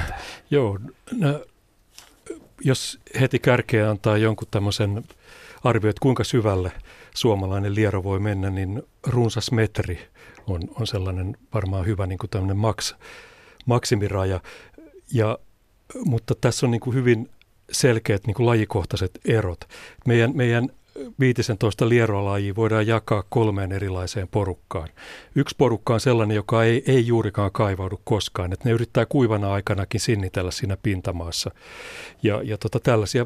Tällaisia niin kuin löytyy ympäri vuoden pintamaasta, ellei sitten kuivuus tai kylmyys ollut niin kovaa, että ne on tappanut nämä lierot. Sitten on sellainen maassa kaivautuva porukka, joka ehkä vastaa sitä käsitystä, mikä ihmisillä noin keskimäärin on, että minkälaisia lierot tai kastemarot on. Ja ne on sellaisia, että ne hyvinkin menevät jonnekin 1,5 metriin, ehkä ylikin siitä tai vielä syvemmälle siitä. Kuivaan aikaan ne on poissa pintamaasta, että jos nyt näillä kesäkuumilla, tämän kesän kuumilla on kaivannut maata, niin ekat 30-40 senttiä voi olla hyvinkin tyhjiä lieroista. Sieltä saattaa löytyä pieniä yksilöitä, mutta isommat on mennyt syvemmälle. Ja sitten tämä ennätyssyvyys, tämä metri tai enemmän, niin se on sitten kastelieron pysyvän kotikäytävän tyypillinen syvyys. Eli kastelliero menee kaikkein syvimmälle, että sen käytävä, se voi olla jossain 1,20 metriä. Mä oon kuullut Suomesta havaintoja, että jopa 2 metriä saattaisi olla, mutta mä en ole itse sellaisia koskaan nähty. Niin se menee tätä pysyvää käytävänsä myöten kesäkuumalla sitten sinne hyvinkin syvälle. Ja talvella, eikö vaan routarajan? Ja talvella routarajan alla, joo. Niin. Joskus tuntuu, että saa kaivaa, niin kuin lapsena puhuttiin, että kaivetaan matoja, niin piti Kiinaan asti melkein kaivaa. Mutta että joo, kyllä. Se ei niin kuin oikein lyö leiville kesäkuulla. Mutta ei se sille kastelierolle kovinkaan kummoinen temppu päästä sinne metriin ja syvemmällekin. Sillä on ensinnäkin, niin se on hyvin voimakas kaivaja ja toisaalta niin sillä voi olla jopa 7, ehkä enemmän. Siis kauemmankin kuin 7 vuotta aikaa tehdä niitä käytäviä, eli sen elinikä niin voi olla Suomessakin 10 vuotta. Kastelliero, joo. Joo, kun niitä on erilaisia. Sitten on, niin kuin puhutaan savimadosta ja sitten on just nämä, niin sanotut, mitä aikoinaan lapsena aamuyöstä blokattiin nurmikolta. Silloin kun me vielä sadissa, niin me käytiin aamulla aina poimimassa matoja, myytiin siinä koleraaltaan reunalla 5 penniä kappale, ja sitten kun oli jäätelöraha härkää koossa, niin silloin loppui madon myynti. Tämä on varmaan ollut just kastelliero, jota olette kerännyt, jolloin tämä syvä käytävä tulee yöllä maan pinnalle, ja sitten savimato, se on niin luultavasti ollut peltoliero, ja se on sellainen, että tällaiseen kuivaan aikaan se on jossain 40-50 sentissä, talvessa talvella jopa syvemmällä. Jos vielä äkkiseltä, ennen kuin lopetetaan, niin mä kerron tässä jo vuosia, mä juttelin Kalailassa, niin sitten mietin, kun kokeilin venttiilikumia, niin kun ne kalat käsi pirkillä, niin kyllä ne siihen venttiilikumiin käy, mutta ei ne koskaan jää kiinni, että nimet haistaa hito hyvin, niin niiden kalassa, eteläkalassa, kuten madossa, ilmeisesti oma ominaishaju, mitä nämä kalat sitten niin kuin tuntee sen eteen, että varsinkin se pehmeys. Kyllä se varmaan on parempi kuin venttiilikumi. Joo. Joo. Kiitos. Ei mitään. Oikein paljon. Hyvää illanjatkoa teille ja hyvää kesää ja kaikille. Kiitos samoin. Kiitos samoin sinne myös. Hei hei. Visa haluaisi jatkaa tuossa, ja Heikkikin, oli puhetta näistä lieroista, kastelieroista nimenomaan, ja ennätyssyvyyksistä, ja pitkästä iästä, ja kaivaa koloa, ja tuli tällainenkin esiin kuin pysyvä kotikäytävä. Eli siis toisin sanoen, kastelierolla on yksi koti, jossa hän pääsääntöisesti elää. Hän ei siis vaan niin kuin kuljeskele ympärinsä, vaan yksi pystysuora reikä käytävä maassa. Tämä on pysyvä koti, onko näin? Joo, kyllä. Siis saattaa olla useampi niin kuin tällainen pintaan tuleva aukeava osa, mutta sitten itse se, niin kuin se käytävän runko, niin se on yksinkertainen pystysuora reikä. Joskus kuulee puhuttavan kastelierojen käytäväjärjestelmistä, mutta se on mun mielestä niin kuin vähän yliampuva sana, koska se on yksi pystysuora reikä, joka sitten vaan päättyy siellä ylimetrissä tai metrissä. Mä muistan nähneeni, Visa, me vuosia sitten tehtiin erästä ulosluonto-ohjelmaa ja päästiin kuvaamaan teidän kanssa, kun te olitte tällaisia kipsivaloksia tehneet. Eli siis te olitte kaataneet kipsiä tällaiseen kastelieron pesäonkaloon ja sitten olitte kaivaneet niitä tyylikkäästi esiin, ja se oli suoraan, mä muistan vielä, se oli hyvin vaikuttava näky, ei välttämättä ehkä kuulosta siltä, mutta kun se näkee, niin se on kyllä hämmentävää, kun ajattelee, että kasteliero, sitä pidetään niin hirvittävän itsestään selvänä asiana, kun se on vaan kastemato tai mato, joka on jossakin tuolla. Ja yhtäkkiä, kun siihen silmien eteen on kaivettu savistamaan sellainen pystysuora, syvä, pari metriä syvä monttu, jossa on vierekkäin sellaisia aivan lähes viivasuoria valkoisia valoksia. Ne on hyvin lähekkäin vielä toisiaan. Niin se on vaikuttava näky. Ja se jotenkin avaa tavallaan sitä maailmaa, mitä siellä maan sisällä ja hyvin syvälläkin tapahtuu. Ja onhan se jotain hirvittävän sympaattistakin, että meillä on joku tyyppi, joka voi elää 10 vuotta siinä yhdessä pystysuorassa reiässä. Nyt tähtitieteessähän madonreikien kautta päästään toisiin ulottuvaisuuksiin, ainakin teoriassa, mutta biologiassa niin tämmöisen kastemadon reijän kautta päästään kyllä aivan omanlaisiin syvyyksiin, jossa lämpötila, kosteus ja kaikki on tyystin erilaista kuin siinä pinnassa. Otetaanpa seuraavaksi lähetykseen Hannu Hattulasta, ei vaan.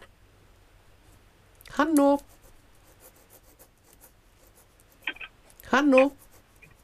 Halo? Kuuluuko? No niin, kuuluu. No hyvä. Minkälaista asiaa motoiltaan? No, tuli tämmöinen mieleen. Vuosi sitten piti soittaa teille. Yksi mun kaveri aikanaan oli kokki. Väitti, että näitä kastematoja pistivät, mikä tää on, vehnäjauhoihin. Että syö sieltä itsensä läpi ja on vehnäjauhoa täyteen ja sitten pannulle ja he syövät.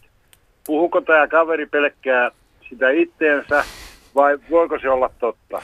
Me aletaan nyt ehkä, voiko tässä paljastaa mitä näissä tutkimuslaboratorioissa tapahtuukaan?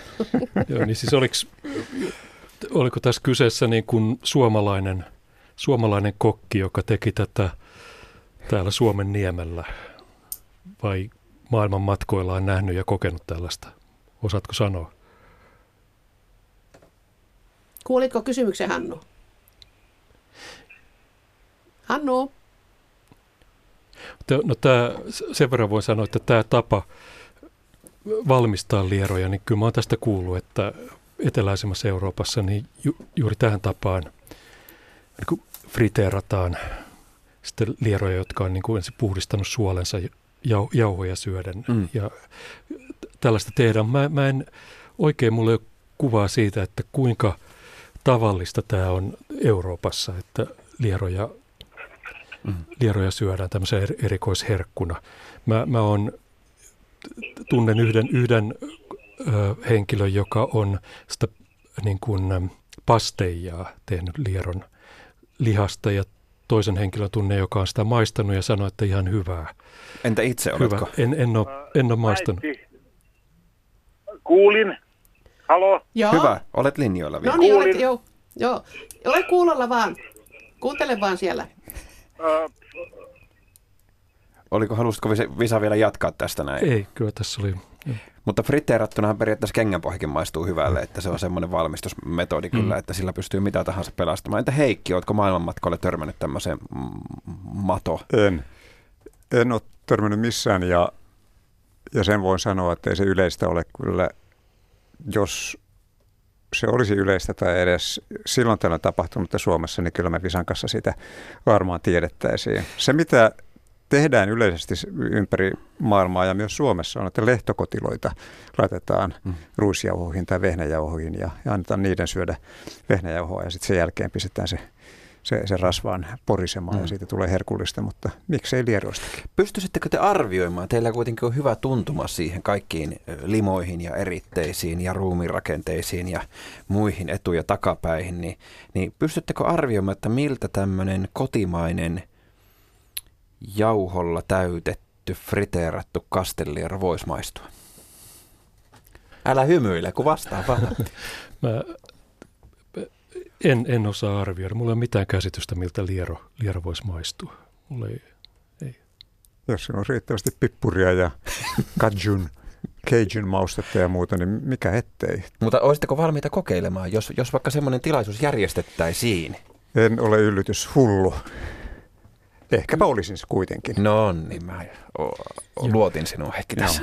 Mä voisin sen verran sanoa vielä, että niin tästä joidenkin alkuperäiskansojen parissa lierojen ihan säännönmukainen syönti, niin sitä esiintyy. Että esimerkiksi Etelä-Amerikassa, mä en muista, olikohan se Venezuelassa, intiaaniheimo tekee sitä ihan niin kuin jatkuvasti käyttää isoja jokien penkereillä asuvia lieroja ravinnokseen. Mä oon nähnyt sellaisen vanhan kaitafilmin siitä, kuinka niitä valmistettiin, ja se on hyvin sellainen huolellinen pitkä prosessi, kun se valmistetaan. Niitä ei mitenkään niin kuin käydä suinpäin nahmimaan, vaan se on sellainen pitkä prosessi, jolla ne puhdistetaan ja sitten valmistetaan ravinnoksi. Mutta tätä tapahtuu siis, eli tarina voi olla täysin tosi myös.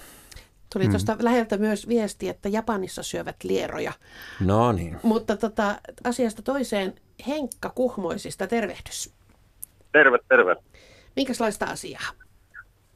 Semmoista olisin kysellyt, kun edellisissä matoilossa on puhuttu enemmän metsän pohjalla elävistä madoista ja näin ihan puuntuottajana kautta metsäomistajana, niin kiinnostaa hirveästi. Mainostaa paljon erilaisia lannoituspalveluita nykyään metsäomistajille ja tähdätään puun kasvun nopeuttamiseen, ja se varmaan pitääkin paikkaansa, mutta joskus on kysellyt sitten semmoista, että mitä se vaikuttaa metsän pohjan eliöstöön, tämmöinen esimerkiksi vaikka typpilannoitus, niin voiko siitä olla jopa haittaa, jos puhutaan kemiallisesta lannoituksesta tai lannoituksesta yleensä metsässä, niin mitä se vaikuttaa metsän pohjan eliöstöön? No Suomessahan valtaosa metsistä tai tuottavista tai talousmetsistä on havumetsiä. Ja havumetsissä pääsääntöisesti lieroja ei ole muuten kuin tämä metsäliero, joka on hyvin pieni, jonka tämmöinen toiminnallinen arvo tai rooli sen metsän kasvun kannalta on aika pieni. Sitten siellä elää kyllä änkyrimatoja, jotka ovat lieron sukulaisia, tämmöisiä kunttamatoja. Ja ne ovat sitten todella tärkeitä, eli jos ne kunttamadot, änkyrimadot sieltä metsistä häviäisivät jostain syystä, niin silloin kyllä metsien tuotanto laskisi huomattavasti. Mutta tätä on tutkittu Suomessa 70- ja 80-luvulla hyvinkin paljon näiden synteettisten lannoitteiden vaikutuksia maaperän eliöstöön ja eläimistöön, mikrobistoon. Ja niillä on alun perin eräänlainen shokkivaikutus, eli silloin kun se siihen laitetaan ja seuraavana syksynä kun sateet tulee, niin se useimmiten pienentää suuren osa tai melkein kaikkia eläinlajeja ja vallankin sieniä, maassa eläviä hajottajasieniä ja mykorrhizasieniä. Mutta kun odotetaan 2-3 vuotta, niin ne määrät, mitä käytetään vaikka NPK-lannoitteesta, joka 10. vuosi, onko se nyt 80 kiloa vai mitä hehtaarille kohti, niin niillä ei kyllä pitkäaikaista negatiivista, sen enempää kuin positiivista, myönteistäkään vaikutusta ainakaan suomalaisissa metsäekosysteemeissä ole havaittu. Joo, kun tämä on joskus tullut kysyttyä tämmöisiä lannalta palveluita myyviltä yrityksiltä aiheesta, niin melkein valkotakkisille soittavat ensimmäisenä, että älä kysele kiperiä ja mitä on tonkinut, niin miettiä jos on muuta, niin en ole löytänyt semmoista tutkimusta, mutta tämähän valas mukavasti asiaa, että voi aika huoletta käyttää lannoituspalveluita, jos sen varauteen näkee. Jos siihen on tarvetta, nykyään typpilannoitusta pyritään vähentämään ja sen takia, että ilman kautta tulee riittävästi typpeä joka vuosi kilokaupalla hehtaaria kohti, niin sitä typpeä ei enää tarvita. Mutta on olemassa erilaisia kunnostuslannoitteita, joissa annetaan erilaisia hivenaineita, vaikka booria, kaliumia tai muita, ja jotka sitten ovat puiden otettavissa. Ja tämmöisillä hivenainelannoituksilla niin ei kyllä ole minkään valtakunnan kielteistä vaikutusta siihen maaperän eliöstöön. Selvä, kiitoksia teille. Tämä oli hyvä kysymys. Tästä mä haluaisin jatkaa vielä, kun puhuit Heikki näistä änkyrimadoista, että merkittävästi kuinka tärkeitä ne änkyrimadot tai madot ylipäätään sitten siellä metsässä ovat näiden puiden ja muiden kasvun kannalta. Jos ajatellaan, että ne todella sieltä häviäisi, niin mitä tapahtuisi? Änkyrimato, eli tämä Suomen havumetsissä elävä kunttamato, jolla on annettu hiljattain siis tämä suomalainen kaunis kuntta-nimi. Kunttahan on sama kuin se humuskerros siinä päällä. Niin. Keskeytän sun selityksen. Saat kertoa vielä, kuka tämän nimen on antanut? No, en jaksanut tässä muistaa jännityksen ollessa vallassa. Professori Heikki Setälä eräs. Helsingin yliopiston professori Heikki Setälä on tämän. No näinhän siinä taisi käydä. Jatketaan. Yhtä kaikki niin tämä änkyrimato, joka on siis Lieron serkku, voiko näin sanoa, Visa Nuutinen, tietyllä tavalla hyvin pieni, sentin mittainen valkoinen lierolaji tai matonen, niin niitä on noin 50-100 000 yksilöä neliömetrillä. Ja ne syövät maahan varisevaa kariketta ja vapauttavat siitä maahan varisevasta neulaslehtiä, kaarnakarikkeesta ja muusta, niin siinä olevan typen ja fosforin maaperään, jolloin puut siitä sitten pääsevät kasvamaan. Ja tämä on ylivoimaisesti biomassaltaan suurin laji ja tärkein toiminnaltaan. Jos se häviäisi, niin metsän kasvu kyllä voisi tyrehtyä esimerkiksi 50% siitä, mitä se nykyään on. Tämä on ihan käsittämätöntä. Syy, minkä takia haluaisin nostaa tämän esille, on nykyaika. Ja nyt puhutaan, jos astutaan hetkeksi sellaisen hieman synkemmille vesille, puhutaan tällaista kuin 6. joukkosukupuuttoaalto, mikä nykyäänkin on jo mediassa ollut useammin esillä. Puhutaan siis ilmiöstä, jossa tälläkin hetkellä maailmasta lajeja häviää kiihtyvällä jopa 1000-kertaisella nopeudella normaaliin lajien häviämistahtiin verrattuna. Eli voidaan puhua tällaista valtavasta joukkosukupuuttoaallosta. Uhkaako, varmaan niin kuin ehkä kuulijatkin ovat kuulleet justiinsa hyönteiskadosta ja mitenkä mehiläiset pölyttäjät ovat katoamassa, mutta niin on moni muukin laji. Entä madot? Oletteko te törmänneet asiantuntijat tällaiset, että esimerkiksi matojen määrä, puhutaan madoista nyt ylipäätään, ei pelkästään lieroista, mutta onko ne ikään kuin häviämässä? No jos voitaisiin kuitenkin rajoittua niin kuin näihin lieron kaltaisiin, niin kastemadon tapaisiin eläimiin, niin En kyllä niin kuin muista lukeneeni, että ne olisi mitenkään olleet tällaisen keskustelun keskiössä lierolajiston väheneminen. Voi osaltaan johtua siitäkin, että niin kuin lajisto on monilta osin niin kuin huonosti tunnettua, mutta että ajatus siitä, että jotkut tämmöiset isot vaikka maankäytön muutokset, joita tapahtuu, että ne vaikuttaisi lieroihin negatiivisesti, vaikkapa jollain trooppisilla alueilla, joissa ajatellaan olevan varsin paljon tämmöisiä endeemisiä, suhteellisen rajatulla alueella eläviä populaatioita, etteivätkö ne voisi olla uhattuna. Se on hyvinkin mahdollista, mutta tietämys on ehkä sitä tasoa, että tämän, vaikkapa joku sademetsäkadon merkitystä liero monimuotoisuudelle, niin ei sitä oikein tunneta. Asia selvä. Meillä taitaa, ehkä ei mennä syvemmälle. Otamme puhelun tähän. Toivotetaan hyvää iltaa Jyväskylään. Mikko. Tervehdys ja hyvää iltaa. Hyvää iltaa. Minkälaista asiaa sinulla on? No, hyvin mielenkiintoinen havainto liittyen pitkään kuumaan kesäjaksoon ja sitten mattojen tamppaukseen sellaisella nurmialueella.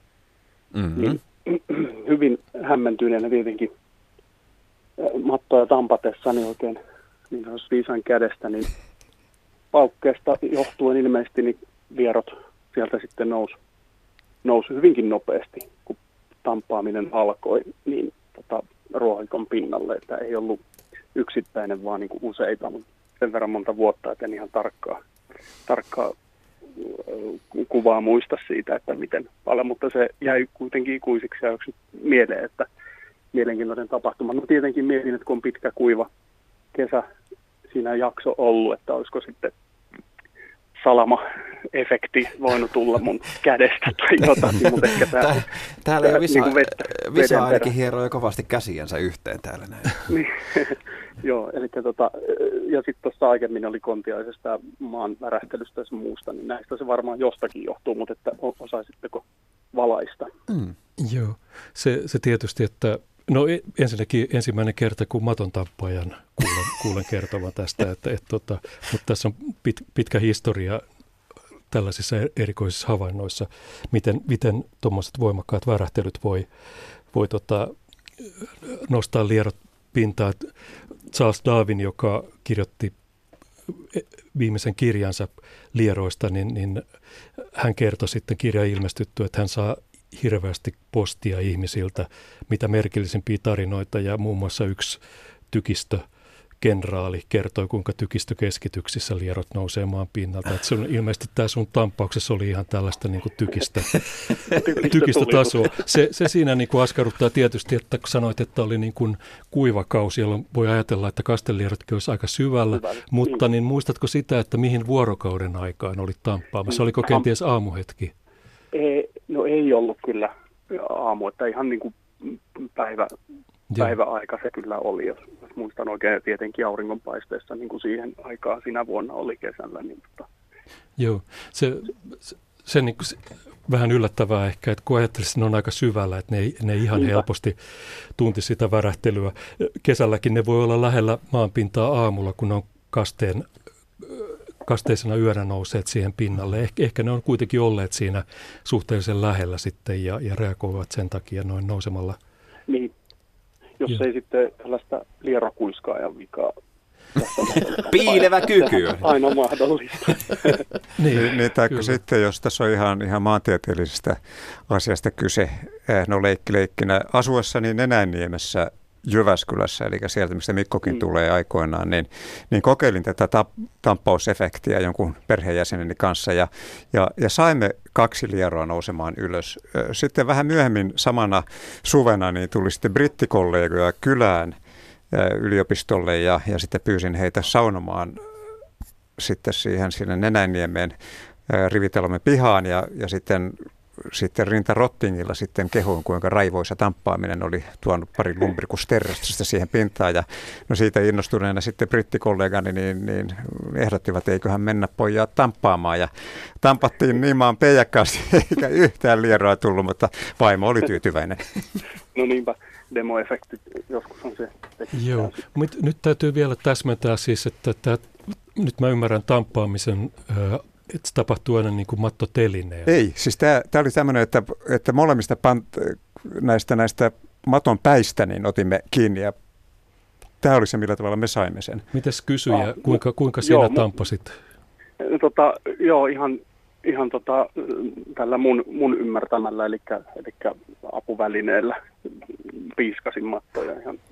Ja mattoteline on käytössä. No siinä oli joku teline, ei varsinaista mattotelinettä tällaista metallista, mutta joku ranka siihen, puuranka tai vastaava oli laitettu. Joo. Kiinnostava juttu. No on kyllä, ja sitten kun näitä kohtaa tällaisia, niin ne tietysti ne muistaa kyllä pitkään, ja sitten aina niin kuin tulee ne omat teoriat, että mistä Tämä on hauska jotenkin, kun tässä lähetyksen aikana nyt on monta versiota kuultu siitä, että millä tavalla näitä lieroja saadaan houkuteltua pintaan. Meillä on maton tamppausta telineellä ja ilmaan. Sitten meillä on varpailla kutittamista. Meillä on lokkeja, jotka tamppaavat sitä maata ja kottaraisia ja muita. Että nähtävästi on monta syytä kuitenkin vielä, että mikä niitä lieroja, millä niitä voidaan sinne pinnalle taikoa. Kiitos Mikko tästä tarinasta. Kiitos, hei hei. Kiitos. Hei. Jos sopii pari poimintaa erittäin runsaasta sähköpostiliikenteestä vielä näihin lierojen syömisiin. Rauno Kesälahdelta kertoi, että 70-luvulla Porvoon ravintolakoulu Olivia-niminen opettaja piti lieroja hiekassa tai sahajauhoissa, jotta niiden suoli tyhjeni ja laittoi sitten lierot pataan, että on niitä syöty. Hän kertoo, ja toisaalta nimimerkki En kokeillut. Armeijassa 80-luvun lopulla talous-AU-kurssilla opetettiin tämä matotaikkinaresepti. Siis pakkiin matoja, taikinaa päälle ja kerätään madot lopuksi pinnalta esimerkiksi keittämistä varten, mutta nimimerkki oli siis En kokeillut. Ja sitten toisen sortin kysymys. Tuomo kirjoittaa, että kaikki varmaan tuntee sanonnan, että varhainen lintu madon nappaa. Kyseessä on vahvasti linnun näkökulma. Onko madoilla jokin tietty vuorokausirytmi, ja jos niin on, niin miten ne havaitsevat ajan kulumisen? Ja kysyy vielä, että nukkuvatko madot koskaan? Nyt päästään asiaan. Nyt päästään mielenkiintoisen äärelle. Visa. Jos ajatellaan näitä maan pinnalle tulevia lieroja, joka meillä on niin lähinnä kasteliero, niin silloin on hyvin selkeä vuorokausirytmi, niin kuin valoa seuraava rytmi. Eli ne nousee niin kuin pimeään aikaan maan pinnalle. Se on sellaista niin kuin opportunistista touhua, eli niin kuin valaistusolosuhteiden mukaan tullaan pinnalle. Esimerkiksi tiedetään, että kirkkaalla kuun valolla ne ei välttämättä nouse, mutta sitten pilvisenä yönä paremminkin. Tällaista rytmiikkaa. Ja kyllä sitten niin kuin sellaistakin tiedetään, että lieroilla olisi tämmöistä vuorokautista. On seurattu jotain aineenvaihdunnan juttuja ja havaittu, että siinä olisi sellaista vähän niin kuin olosuhteista riippumatonta vuorokauden aikaista rytmiikkaa. Sitten tämä lierojen nukkuminen, niin siihen mä en kyllä osaa vastata, että sen verran vaan, että en tiedä, että olisi mitään niin kuin sellaista uneen tai tämmöiseen niin kuin vuorokautiseen lepoon viittaavaa havaittu. Sitä aktiivisuuden eroa kylläkin, mutta että siinä missä joillain madoilla, jollain sukkulamadoilla esimerkiksi tiedetään, että niillä on ihan sellainen niin kuin jonkinlainen lepovaihe, niin sellaista lieroilta ei mun tietääkseni tiedetä. Mitä Heikki nyökyttelee tässä vielä? Joo, ihmettelen kyllä todellakin, niin sukkulamadoilla on siis vuorokauteen liittyvä hiljainen jakso, mutta jos lieroilta ei tiedetä sitä, niin miksi toisaalta olisikaan? No, en tiedä. Suuri osa lieroistahan ei koskaan näe päivänvaloa, eli ne on nyt savilieroja, peltolieroja, jotka ovat siellä maapovessa, että oikeastaan nämä kastelierot ja onkilierot on semmoisia, ja metsälierot, jotka ovat jo tummemman värisiäkin. Sekin on sitä adaptaatiosopeutuma tähän auringon ultraviolettisäteilyn vaarallisuutta vastaan, koska ne joutuvat sitä kokemaan enemmän kuin nämä lierot. Mutta kyllä kai tämä täytyy jättää vastaamatta tämä lierojen nukkuminen. Odotamme tulevaisuuteen vielä ja katsotaan, että kun asiasta saadaan lisää tietoa, niin sitten pystymme vastaamaan. Mennäänkö puhelulla eteenpäin? Kyllä, me pyritään vastaamaan niin moneen kuin mahdollista. No hyvä. Linjat kerta hehkuu. Rovaniemelle jälleen Mirja, hyvää iltaa. Väiltä. Minkälaista asiaa on madoista? No sellaista asiaa, että miten kastemato käyttää aistejaan. Meillä oli kukkaruukussa suunnilleen 3 litraa sitä multaa, siinä luonnonmultaa. Ja huomasin kerran, että sieltä pilkistää kastemato. Siinä kasvoi viherkasvi, jossa oli ilmajuuria. Ja silloin kun mä näin sen, niin mä ripotin vähän sen kauraryyniä, että kaurahiutaleita siihen. Ja sitten myöhemmin kävi näin, että kun me istuimme ruokapöydässä ja kuului näiden ruokailuvälineiden ääntä. Ja sitten ehkä myöskin tietysti ruoan hajua, tuoksua, mutta se, että Se oli ei ollut ruokaa pöydällä, että tärinä ei siihen vaikuttanut, vaan sillä oli oma alusta. Ja tämä toistui sitten niin, että aina kun mentiin ruokailemaan, niin se nosti päätä pystyyn noin 2-3 senttiä. Ja tavallisesti mä sitten jotakin sille annoin, mutta en varmasti hyvin miettinyt tarkasti kastemallon ravintoa. Ja se kyllä vähän sitten lihoi, kun sille ei ollut oikein runsaasti sitä liikkumatilaa. Ja lopulta niin sitten ajattelin, että mä armahdan sitä ja vein sen läheiseen puistoon Visa Koivun juurille.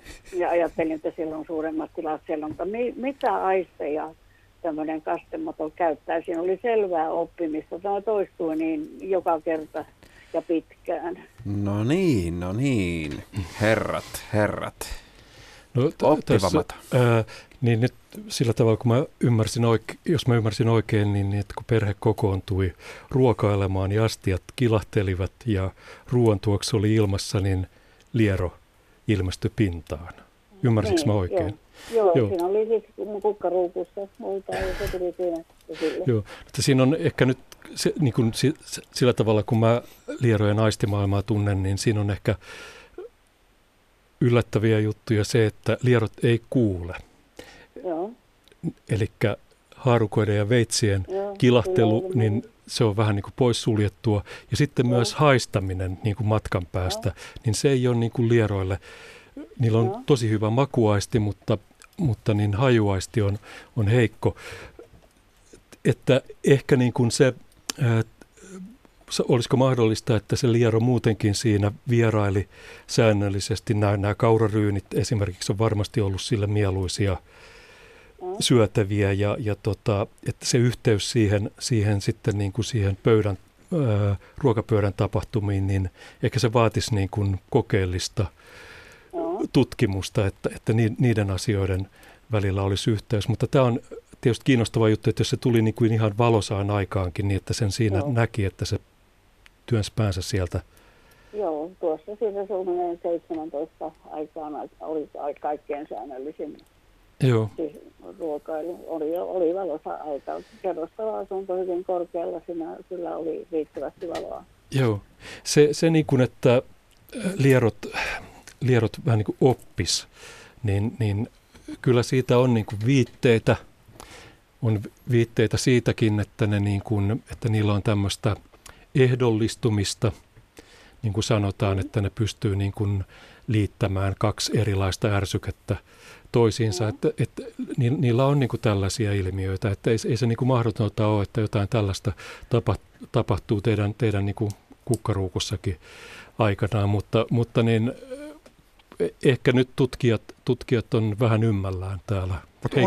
Olisiko tässä ihan tämmöinen pragmaattinen selitys sille se, että silloin kun kokoonnutaan kello 17, hiljennytään siihen dinnerin ääreen, ilollisen ääreen, niin silloin on aikaa keskittyä ja katsoa ja kurkkia sitä peikonlehden, vaan minkä tahansa kasvin alla olevaa tapahtumaa ja muut. Aika on niin hektistä ja kiireistä, ettei malteta sitten tutustua siihen lähiympäristöön, mutta ehkä sitten vaan ruokoilun yhteydessä niin on aikaa sitten seurata vähän paremmin. Mutta. No ei se oikeastaan niin ollut, että kyllä se kiinnitti huomiota, kun se nousi sieltä esille, että en tuohon väitteeseen oikein yhtyisin.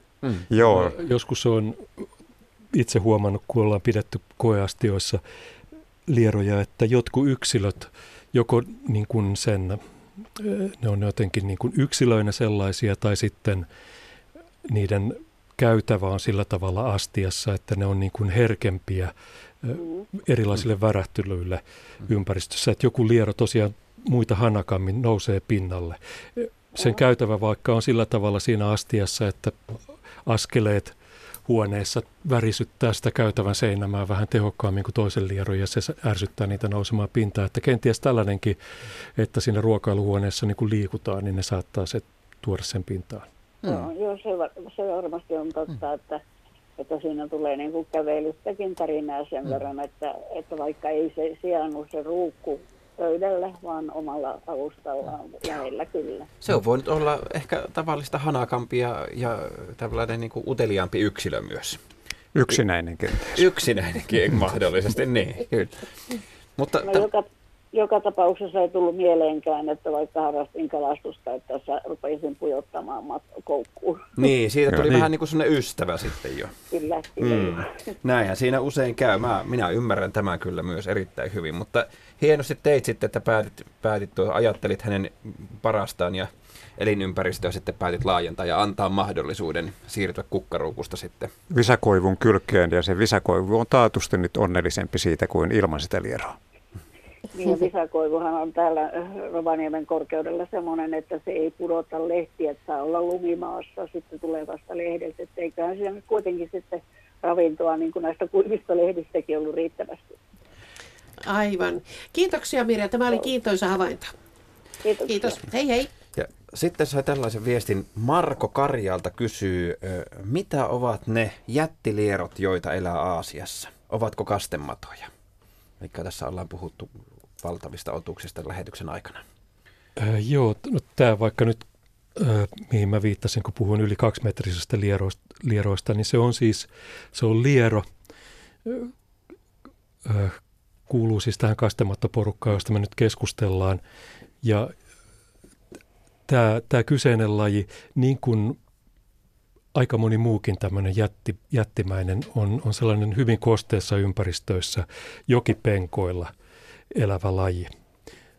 Ja kyllä se on ihan niin kuin rehti kastemato siinä, missä nämä muutkin eläimet, joista keskustellaan, vaan tavattoman suuria. Poikkeuksellisessa ympäristössä elävä. Kyllä jos joku liero on 2 metriä, niin kyllä sen täytyy olla poikkeuksellisen suuri. Mä kyllä yhdyn tuohon. Mä en pysty oikeastaan kuvittelemaankaan, miltä semmoinen voisi näyttää. Onko se kuinka paksu? Onko se niin kuin sanotaan vaikka tämmöisen aikuisen miehen ranteen paksunen vai reiden paksunen? Se paksuus ei niin kuin kasva samalla tavalla niin kuin se pituus. Että ne on niin kuin, mä en osaa esimerkiksi tästä nimenomaisesta sanoa kuinka paksu se tarkalleen on, mutta mä uskoisin, että puhutaan ehkä jostain 2-3 sentistä, että ne on sitten sellaisia hyvin niin kuin rihmamaisia tavallaan siinä ulkomuodossaan, että ne ei ole mitään sellaisia, eivät ole suinkaan mitään käsivarren paksuisia. Mennään puhelulla eteenpäin. Iiro soittaa Lohjalta. Hyvää iltaa. Hyvää iltaa. Minkälaista asiaa olisi? No mä olisin kysynyt tätä, jos ei tätä ole vielä käsitelty, eli kun onkimatoja halutaan ilman kaivamista saada ylös mukavasti, niin joskus neuvottiin, että laitetaan kaaliumpermanaattiliuos ja kaadetaan sitä siihen maahan ja sitten ne tulee ylös. Ja aikoinaan mä kokeilin sitä ja kyllä se piti paikkansa, että ne tuli sieltä sitten pintaan ja perustuuko tästä johonkin, kun se on hapetin tai mihin tämä mahtaa perustua? Heikki. Ne perustuu kaikki nämä menetelmät siihen, että lieron iho on herkkä ja se irritoi, eli häiritsee sitä lieron tuntoaistia ja se tuntuu ikävältä ja kun lieron käytävät täyttyvät tällä aineella, niin liero ampasee ylöspäin. Kaaliumpermanganaatti on yksi, toinen on kloroformi, mutta on olemassa yksi erittäin helppo ja tässä tapauksessa vielä ympäristöystävällinen, ja se on kuivasinappi. En rupea nyt mainostamaan sen firman nimeä tässä, mutta laitetaan muutama kymmentä millilitraa kuivaa sinappia 10 litraan vettä, höllytellään sitä siinä, annetaan odottaa tunnin verran ja kaadetaan sitten tämä 10-litrainen sinappivesi sitten vaikka nyt 0,5 neliömetrin alueelle ja muutamaan otteeseen ja kyllä melkein heti sen kaatamisen jälkeen niin lierot tulevat kuin raketit sieltä maasta ylöspäin. Aivan sama tullaanko häntä edellä vai noukka edellä, että tilanne on vaan kerta kaikkiaan niin irritoiva sille lierolle, että pakoon pitää päästä. Mikä tässä on mukavaa on se, että jos niin kuin tutkimustarkoituksessa niin kuin me yleensä teemme ja emmekä tapa lieroja, niin laittamalla se liero heti puhtaaseen veteen sen sinappishokin jälkeen, niin liero ei ole moksiskaan, vaan ne voi palauttaa sitten siihen, no jos ei nyt samaan paikkaan, mutta siihen viereiseen paikkaan ja kaikki on hyvin. Selvä. Tämä tuli selväksi. Kiitos paljon teille. Kiitos. Mun oli pakko tehdä tässä lista, kun kuuntelin tätä näin, koska me ollaan puhuttu hirmuisesti värinästä ja juuri näistä, että miten kastamadot tulevat pinnalle. Ainakin 8 tapaa on nyt keksitty ja löydetty. Kyseessä voi olla lintu, voi olla kloroformi tai tämä toinen kemikaali. Sinappi, sähkö, sade, maton tamppaus telineellä tai ilman, ihan kävely jossakin siinä vierellä, kontiainen. Ja ruokailu. Oliko sekin vielä lisää tälle? Eikö se Mirjan kysymys ollut nimenomaan ruokailu? No joo, se tietysti, jos näin tulkitaan. Luonto-Suomen matoilta meneillään. Tässä on vielä tehokasta peliaikaa 6 minuuttia. Studiossa professori Heikki Setälä, erikoistutkija Visa Nuutinen ja toimittaja Markku Sipi. Kysymyksiä tulee ovista ja ikkunoista. Puhelut olivat tässä, mutta haluatko ottaa sieltä vai otanko täältä? Otappa sieltä, kun sinä näet ne. No täällä oli esimerkiksi semmoinen, kun oltiin tällä kukkaruukulla jo kertaalleen, että mitä jos lieroja laittaisi kodin kasvien ruukkuihin? Auttaisiko se huonekasveja vai päinvastoin? Jos voin aloittaa, vai haluatko sinä? Niin, no kyllä mä uskoisin, että niin siitä saattaisi olla apua, koska lierot kyllä niin kuin parantaa kasvualustoja, niitä fysikaalisia oloja, ne tekee maasta ilmavampaa, paremmin vettä läpäisevää ja sitten myös silloin, kun ei niin kuin käytetä mitään kemiallisia lannoitteita, vaan se, niin kuin se siellä on pyörii niin kuin tämän orgaanisen aineksen hajoamisen kautta se ravinteiden kierto siinä ruukussa, niin silloin lierot lisää maassa olevien ravinteiden määrää ja sitä kautta parantaa kasvien kasvuja. Että vois sanoa, että tuskinpa lieroista mitään niin kuin haittaa on ja pikemminkin hyötyä. Mä oon vähän kerännyt sellaisia tietoja niin kuin negatiivisista vaikutuksista, joita lieroilla voi olla. Ja mä kerran olen kuullut sellaisen tapauksen, että joku tällainen koristekasveja myyvä yritys oli ongelmissa, kun lierokannat nousi näissä kukkaruukuissa niin kuin liian suuriksi. Olosuhteet oli niin optimaaliset, että ne kannat kasvoi niin suuriksi, että sitä maasta tuli niin kuin liian höttöisää. Että näinkin voi tapahtua, mutta mä oon kertaalleen kuullut tällaisen tapauksen vain. Joo, lieroja on monenlaisia ja varmaan nämä kaivajalierot, nämä kuuluu ryhmään kastelierot, niin niistä varmaan on hyötyä, mutta savimadot, eli peltolierot, niillä on semmoinen ikävä ominaisuus, että ne pystyvät ja jossain vaiheessa ne kiinnostuvat hienojuurista. Ja hienojuuret maistuvat näille peltolieroille ja on parikin saksalaista kollegaa, jotka on tehnyt tutkimuksia näillä peltolieroilla ja huomannut, että kun tiheys nousee liian suureksi, niin lierot syövät niitä hienojuuria, jolloin kasvin ravinteiden ja vedenotto kärsii ja sitten tapahtuu nuupahtumisia. Mutta tämä on nyt vain yhdellä lajilla, eli tällä peltolierolla, savilierolla, mutta ehkä muut lierot on sitten hyödykkäitä. Mutta yleensä voisi kyllä olettaa, että kyllä minäkin olen niitä lieroja laittanut omiin kasviruukkuihin, niin seuraavan mullanvaihdon yhteydessä en niitä kyllä enää ole löytänyt. Eli se ei kyllä ihan optimiolosuhde ole kyllä kuitenkaan tuommoinen 22 astetta, että lierojen optimilämpötila ehkä 5 ja 15 asteen välillä. Joo, näin varmaan on, että tämä on tärkeä pointti, että tämmöinen huoneen lämpö niin on varmasti usein sen verran korkea, että se on niin kuin liian kuuma. Jos lyhykäisesti vielä ehtii, jokos me sanottiin, että mitä lierot tekevät talvella, ovatko horroksessa vai aktiivisia? Lierot on vähän niin kuin lajista riippuen eri paikoissa ja erilaisessa tilassa, että tuossa aikaisemmin oli jo puhetta, että nämä syvälle kaivautuvat lierot, ne menee routarajan alle ja jos keskellä talvea onnistuu kaivautumaan roudan läpi ja katsoo sinne metrin syvyyteen, niin siellä on yllättävän virkeän näköisiä lieroja siellä metrissä. Et ne on ihan sen näköisiä, että ne on valmiita vaikka mihin. Ne ei ole mitenkään, niin kuin, toki ne on vähän verkkaisia liikkeessään, siellä on pari astetta vaan kenties lämmintä, mutta ne ei ole mitenkään missään niin kuin lepotilassa. Mutta sitten on nämä lierot, jotka ei kaivaudu yhtä syvälle, niin ne on siinä keskellä routakerrosta ja ne on niin kuin ei-aktiivisessa tilassa. jonkinlaisessa horroksessa, joka sitten purkautuu hyvin nopeasti, kun ne vie lämpimään. No niin, Markku. Voi että, kun meiltä on jäänyt kokonaan semmoinenkin asia tässä nyt vähän niin kuin käsittelemättä kuin lisääntyminen. Mitenkä mä voisin sen niputtaa, kun mä haluaisin joka matoilta sen nostaa esiin, että kastemadot ovat samaan aikaan sekä poikia että tyttöjä. Voisitko, Visa, nopeasti, koska sulla on sellainen menneisyys, että sinä olet joskus hullussa nuoruudessasi VHS-videoaikaan kuvannut pimeään aikaan, todennäköisesti maailmanhistorian ensimmäiset matopornovideot, niin voitko nopeasti kertoa tästä hieman? No, 50 sekuntia aikaa. Kyse ei ollut ensimmäisestä eikä pornosta, mutta niin, joo, ne on kaksineuvosia, niin kuin Markku sanoi, mutta nämä meidän lierot, niin yleensä ne kuitenkin parittelee. Ja esimerkiksi kasteliero parittelee maan pinnalla, jolloin sitä voi seurata suoraan. Ne menee maan pinnalla vatsat vastakkain, vaihtavat siittiöitä. Ja sitten sen jälkeen käyttävät niitä toiselta saattuja siittiöitä munakoteloiden tuottamiseen. Sitten on myös sellaisia lieroja, vaikka metsäliero, josta on jonkin verran puhuttu, joka pystyy lisääntymään ominpäin.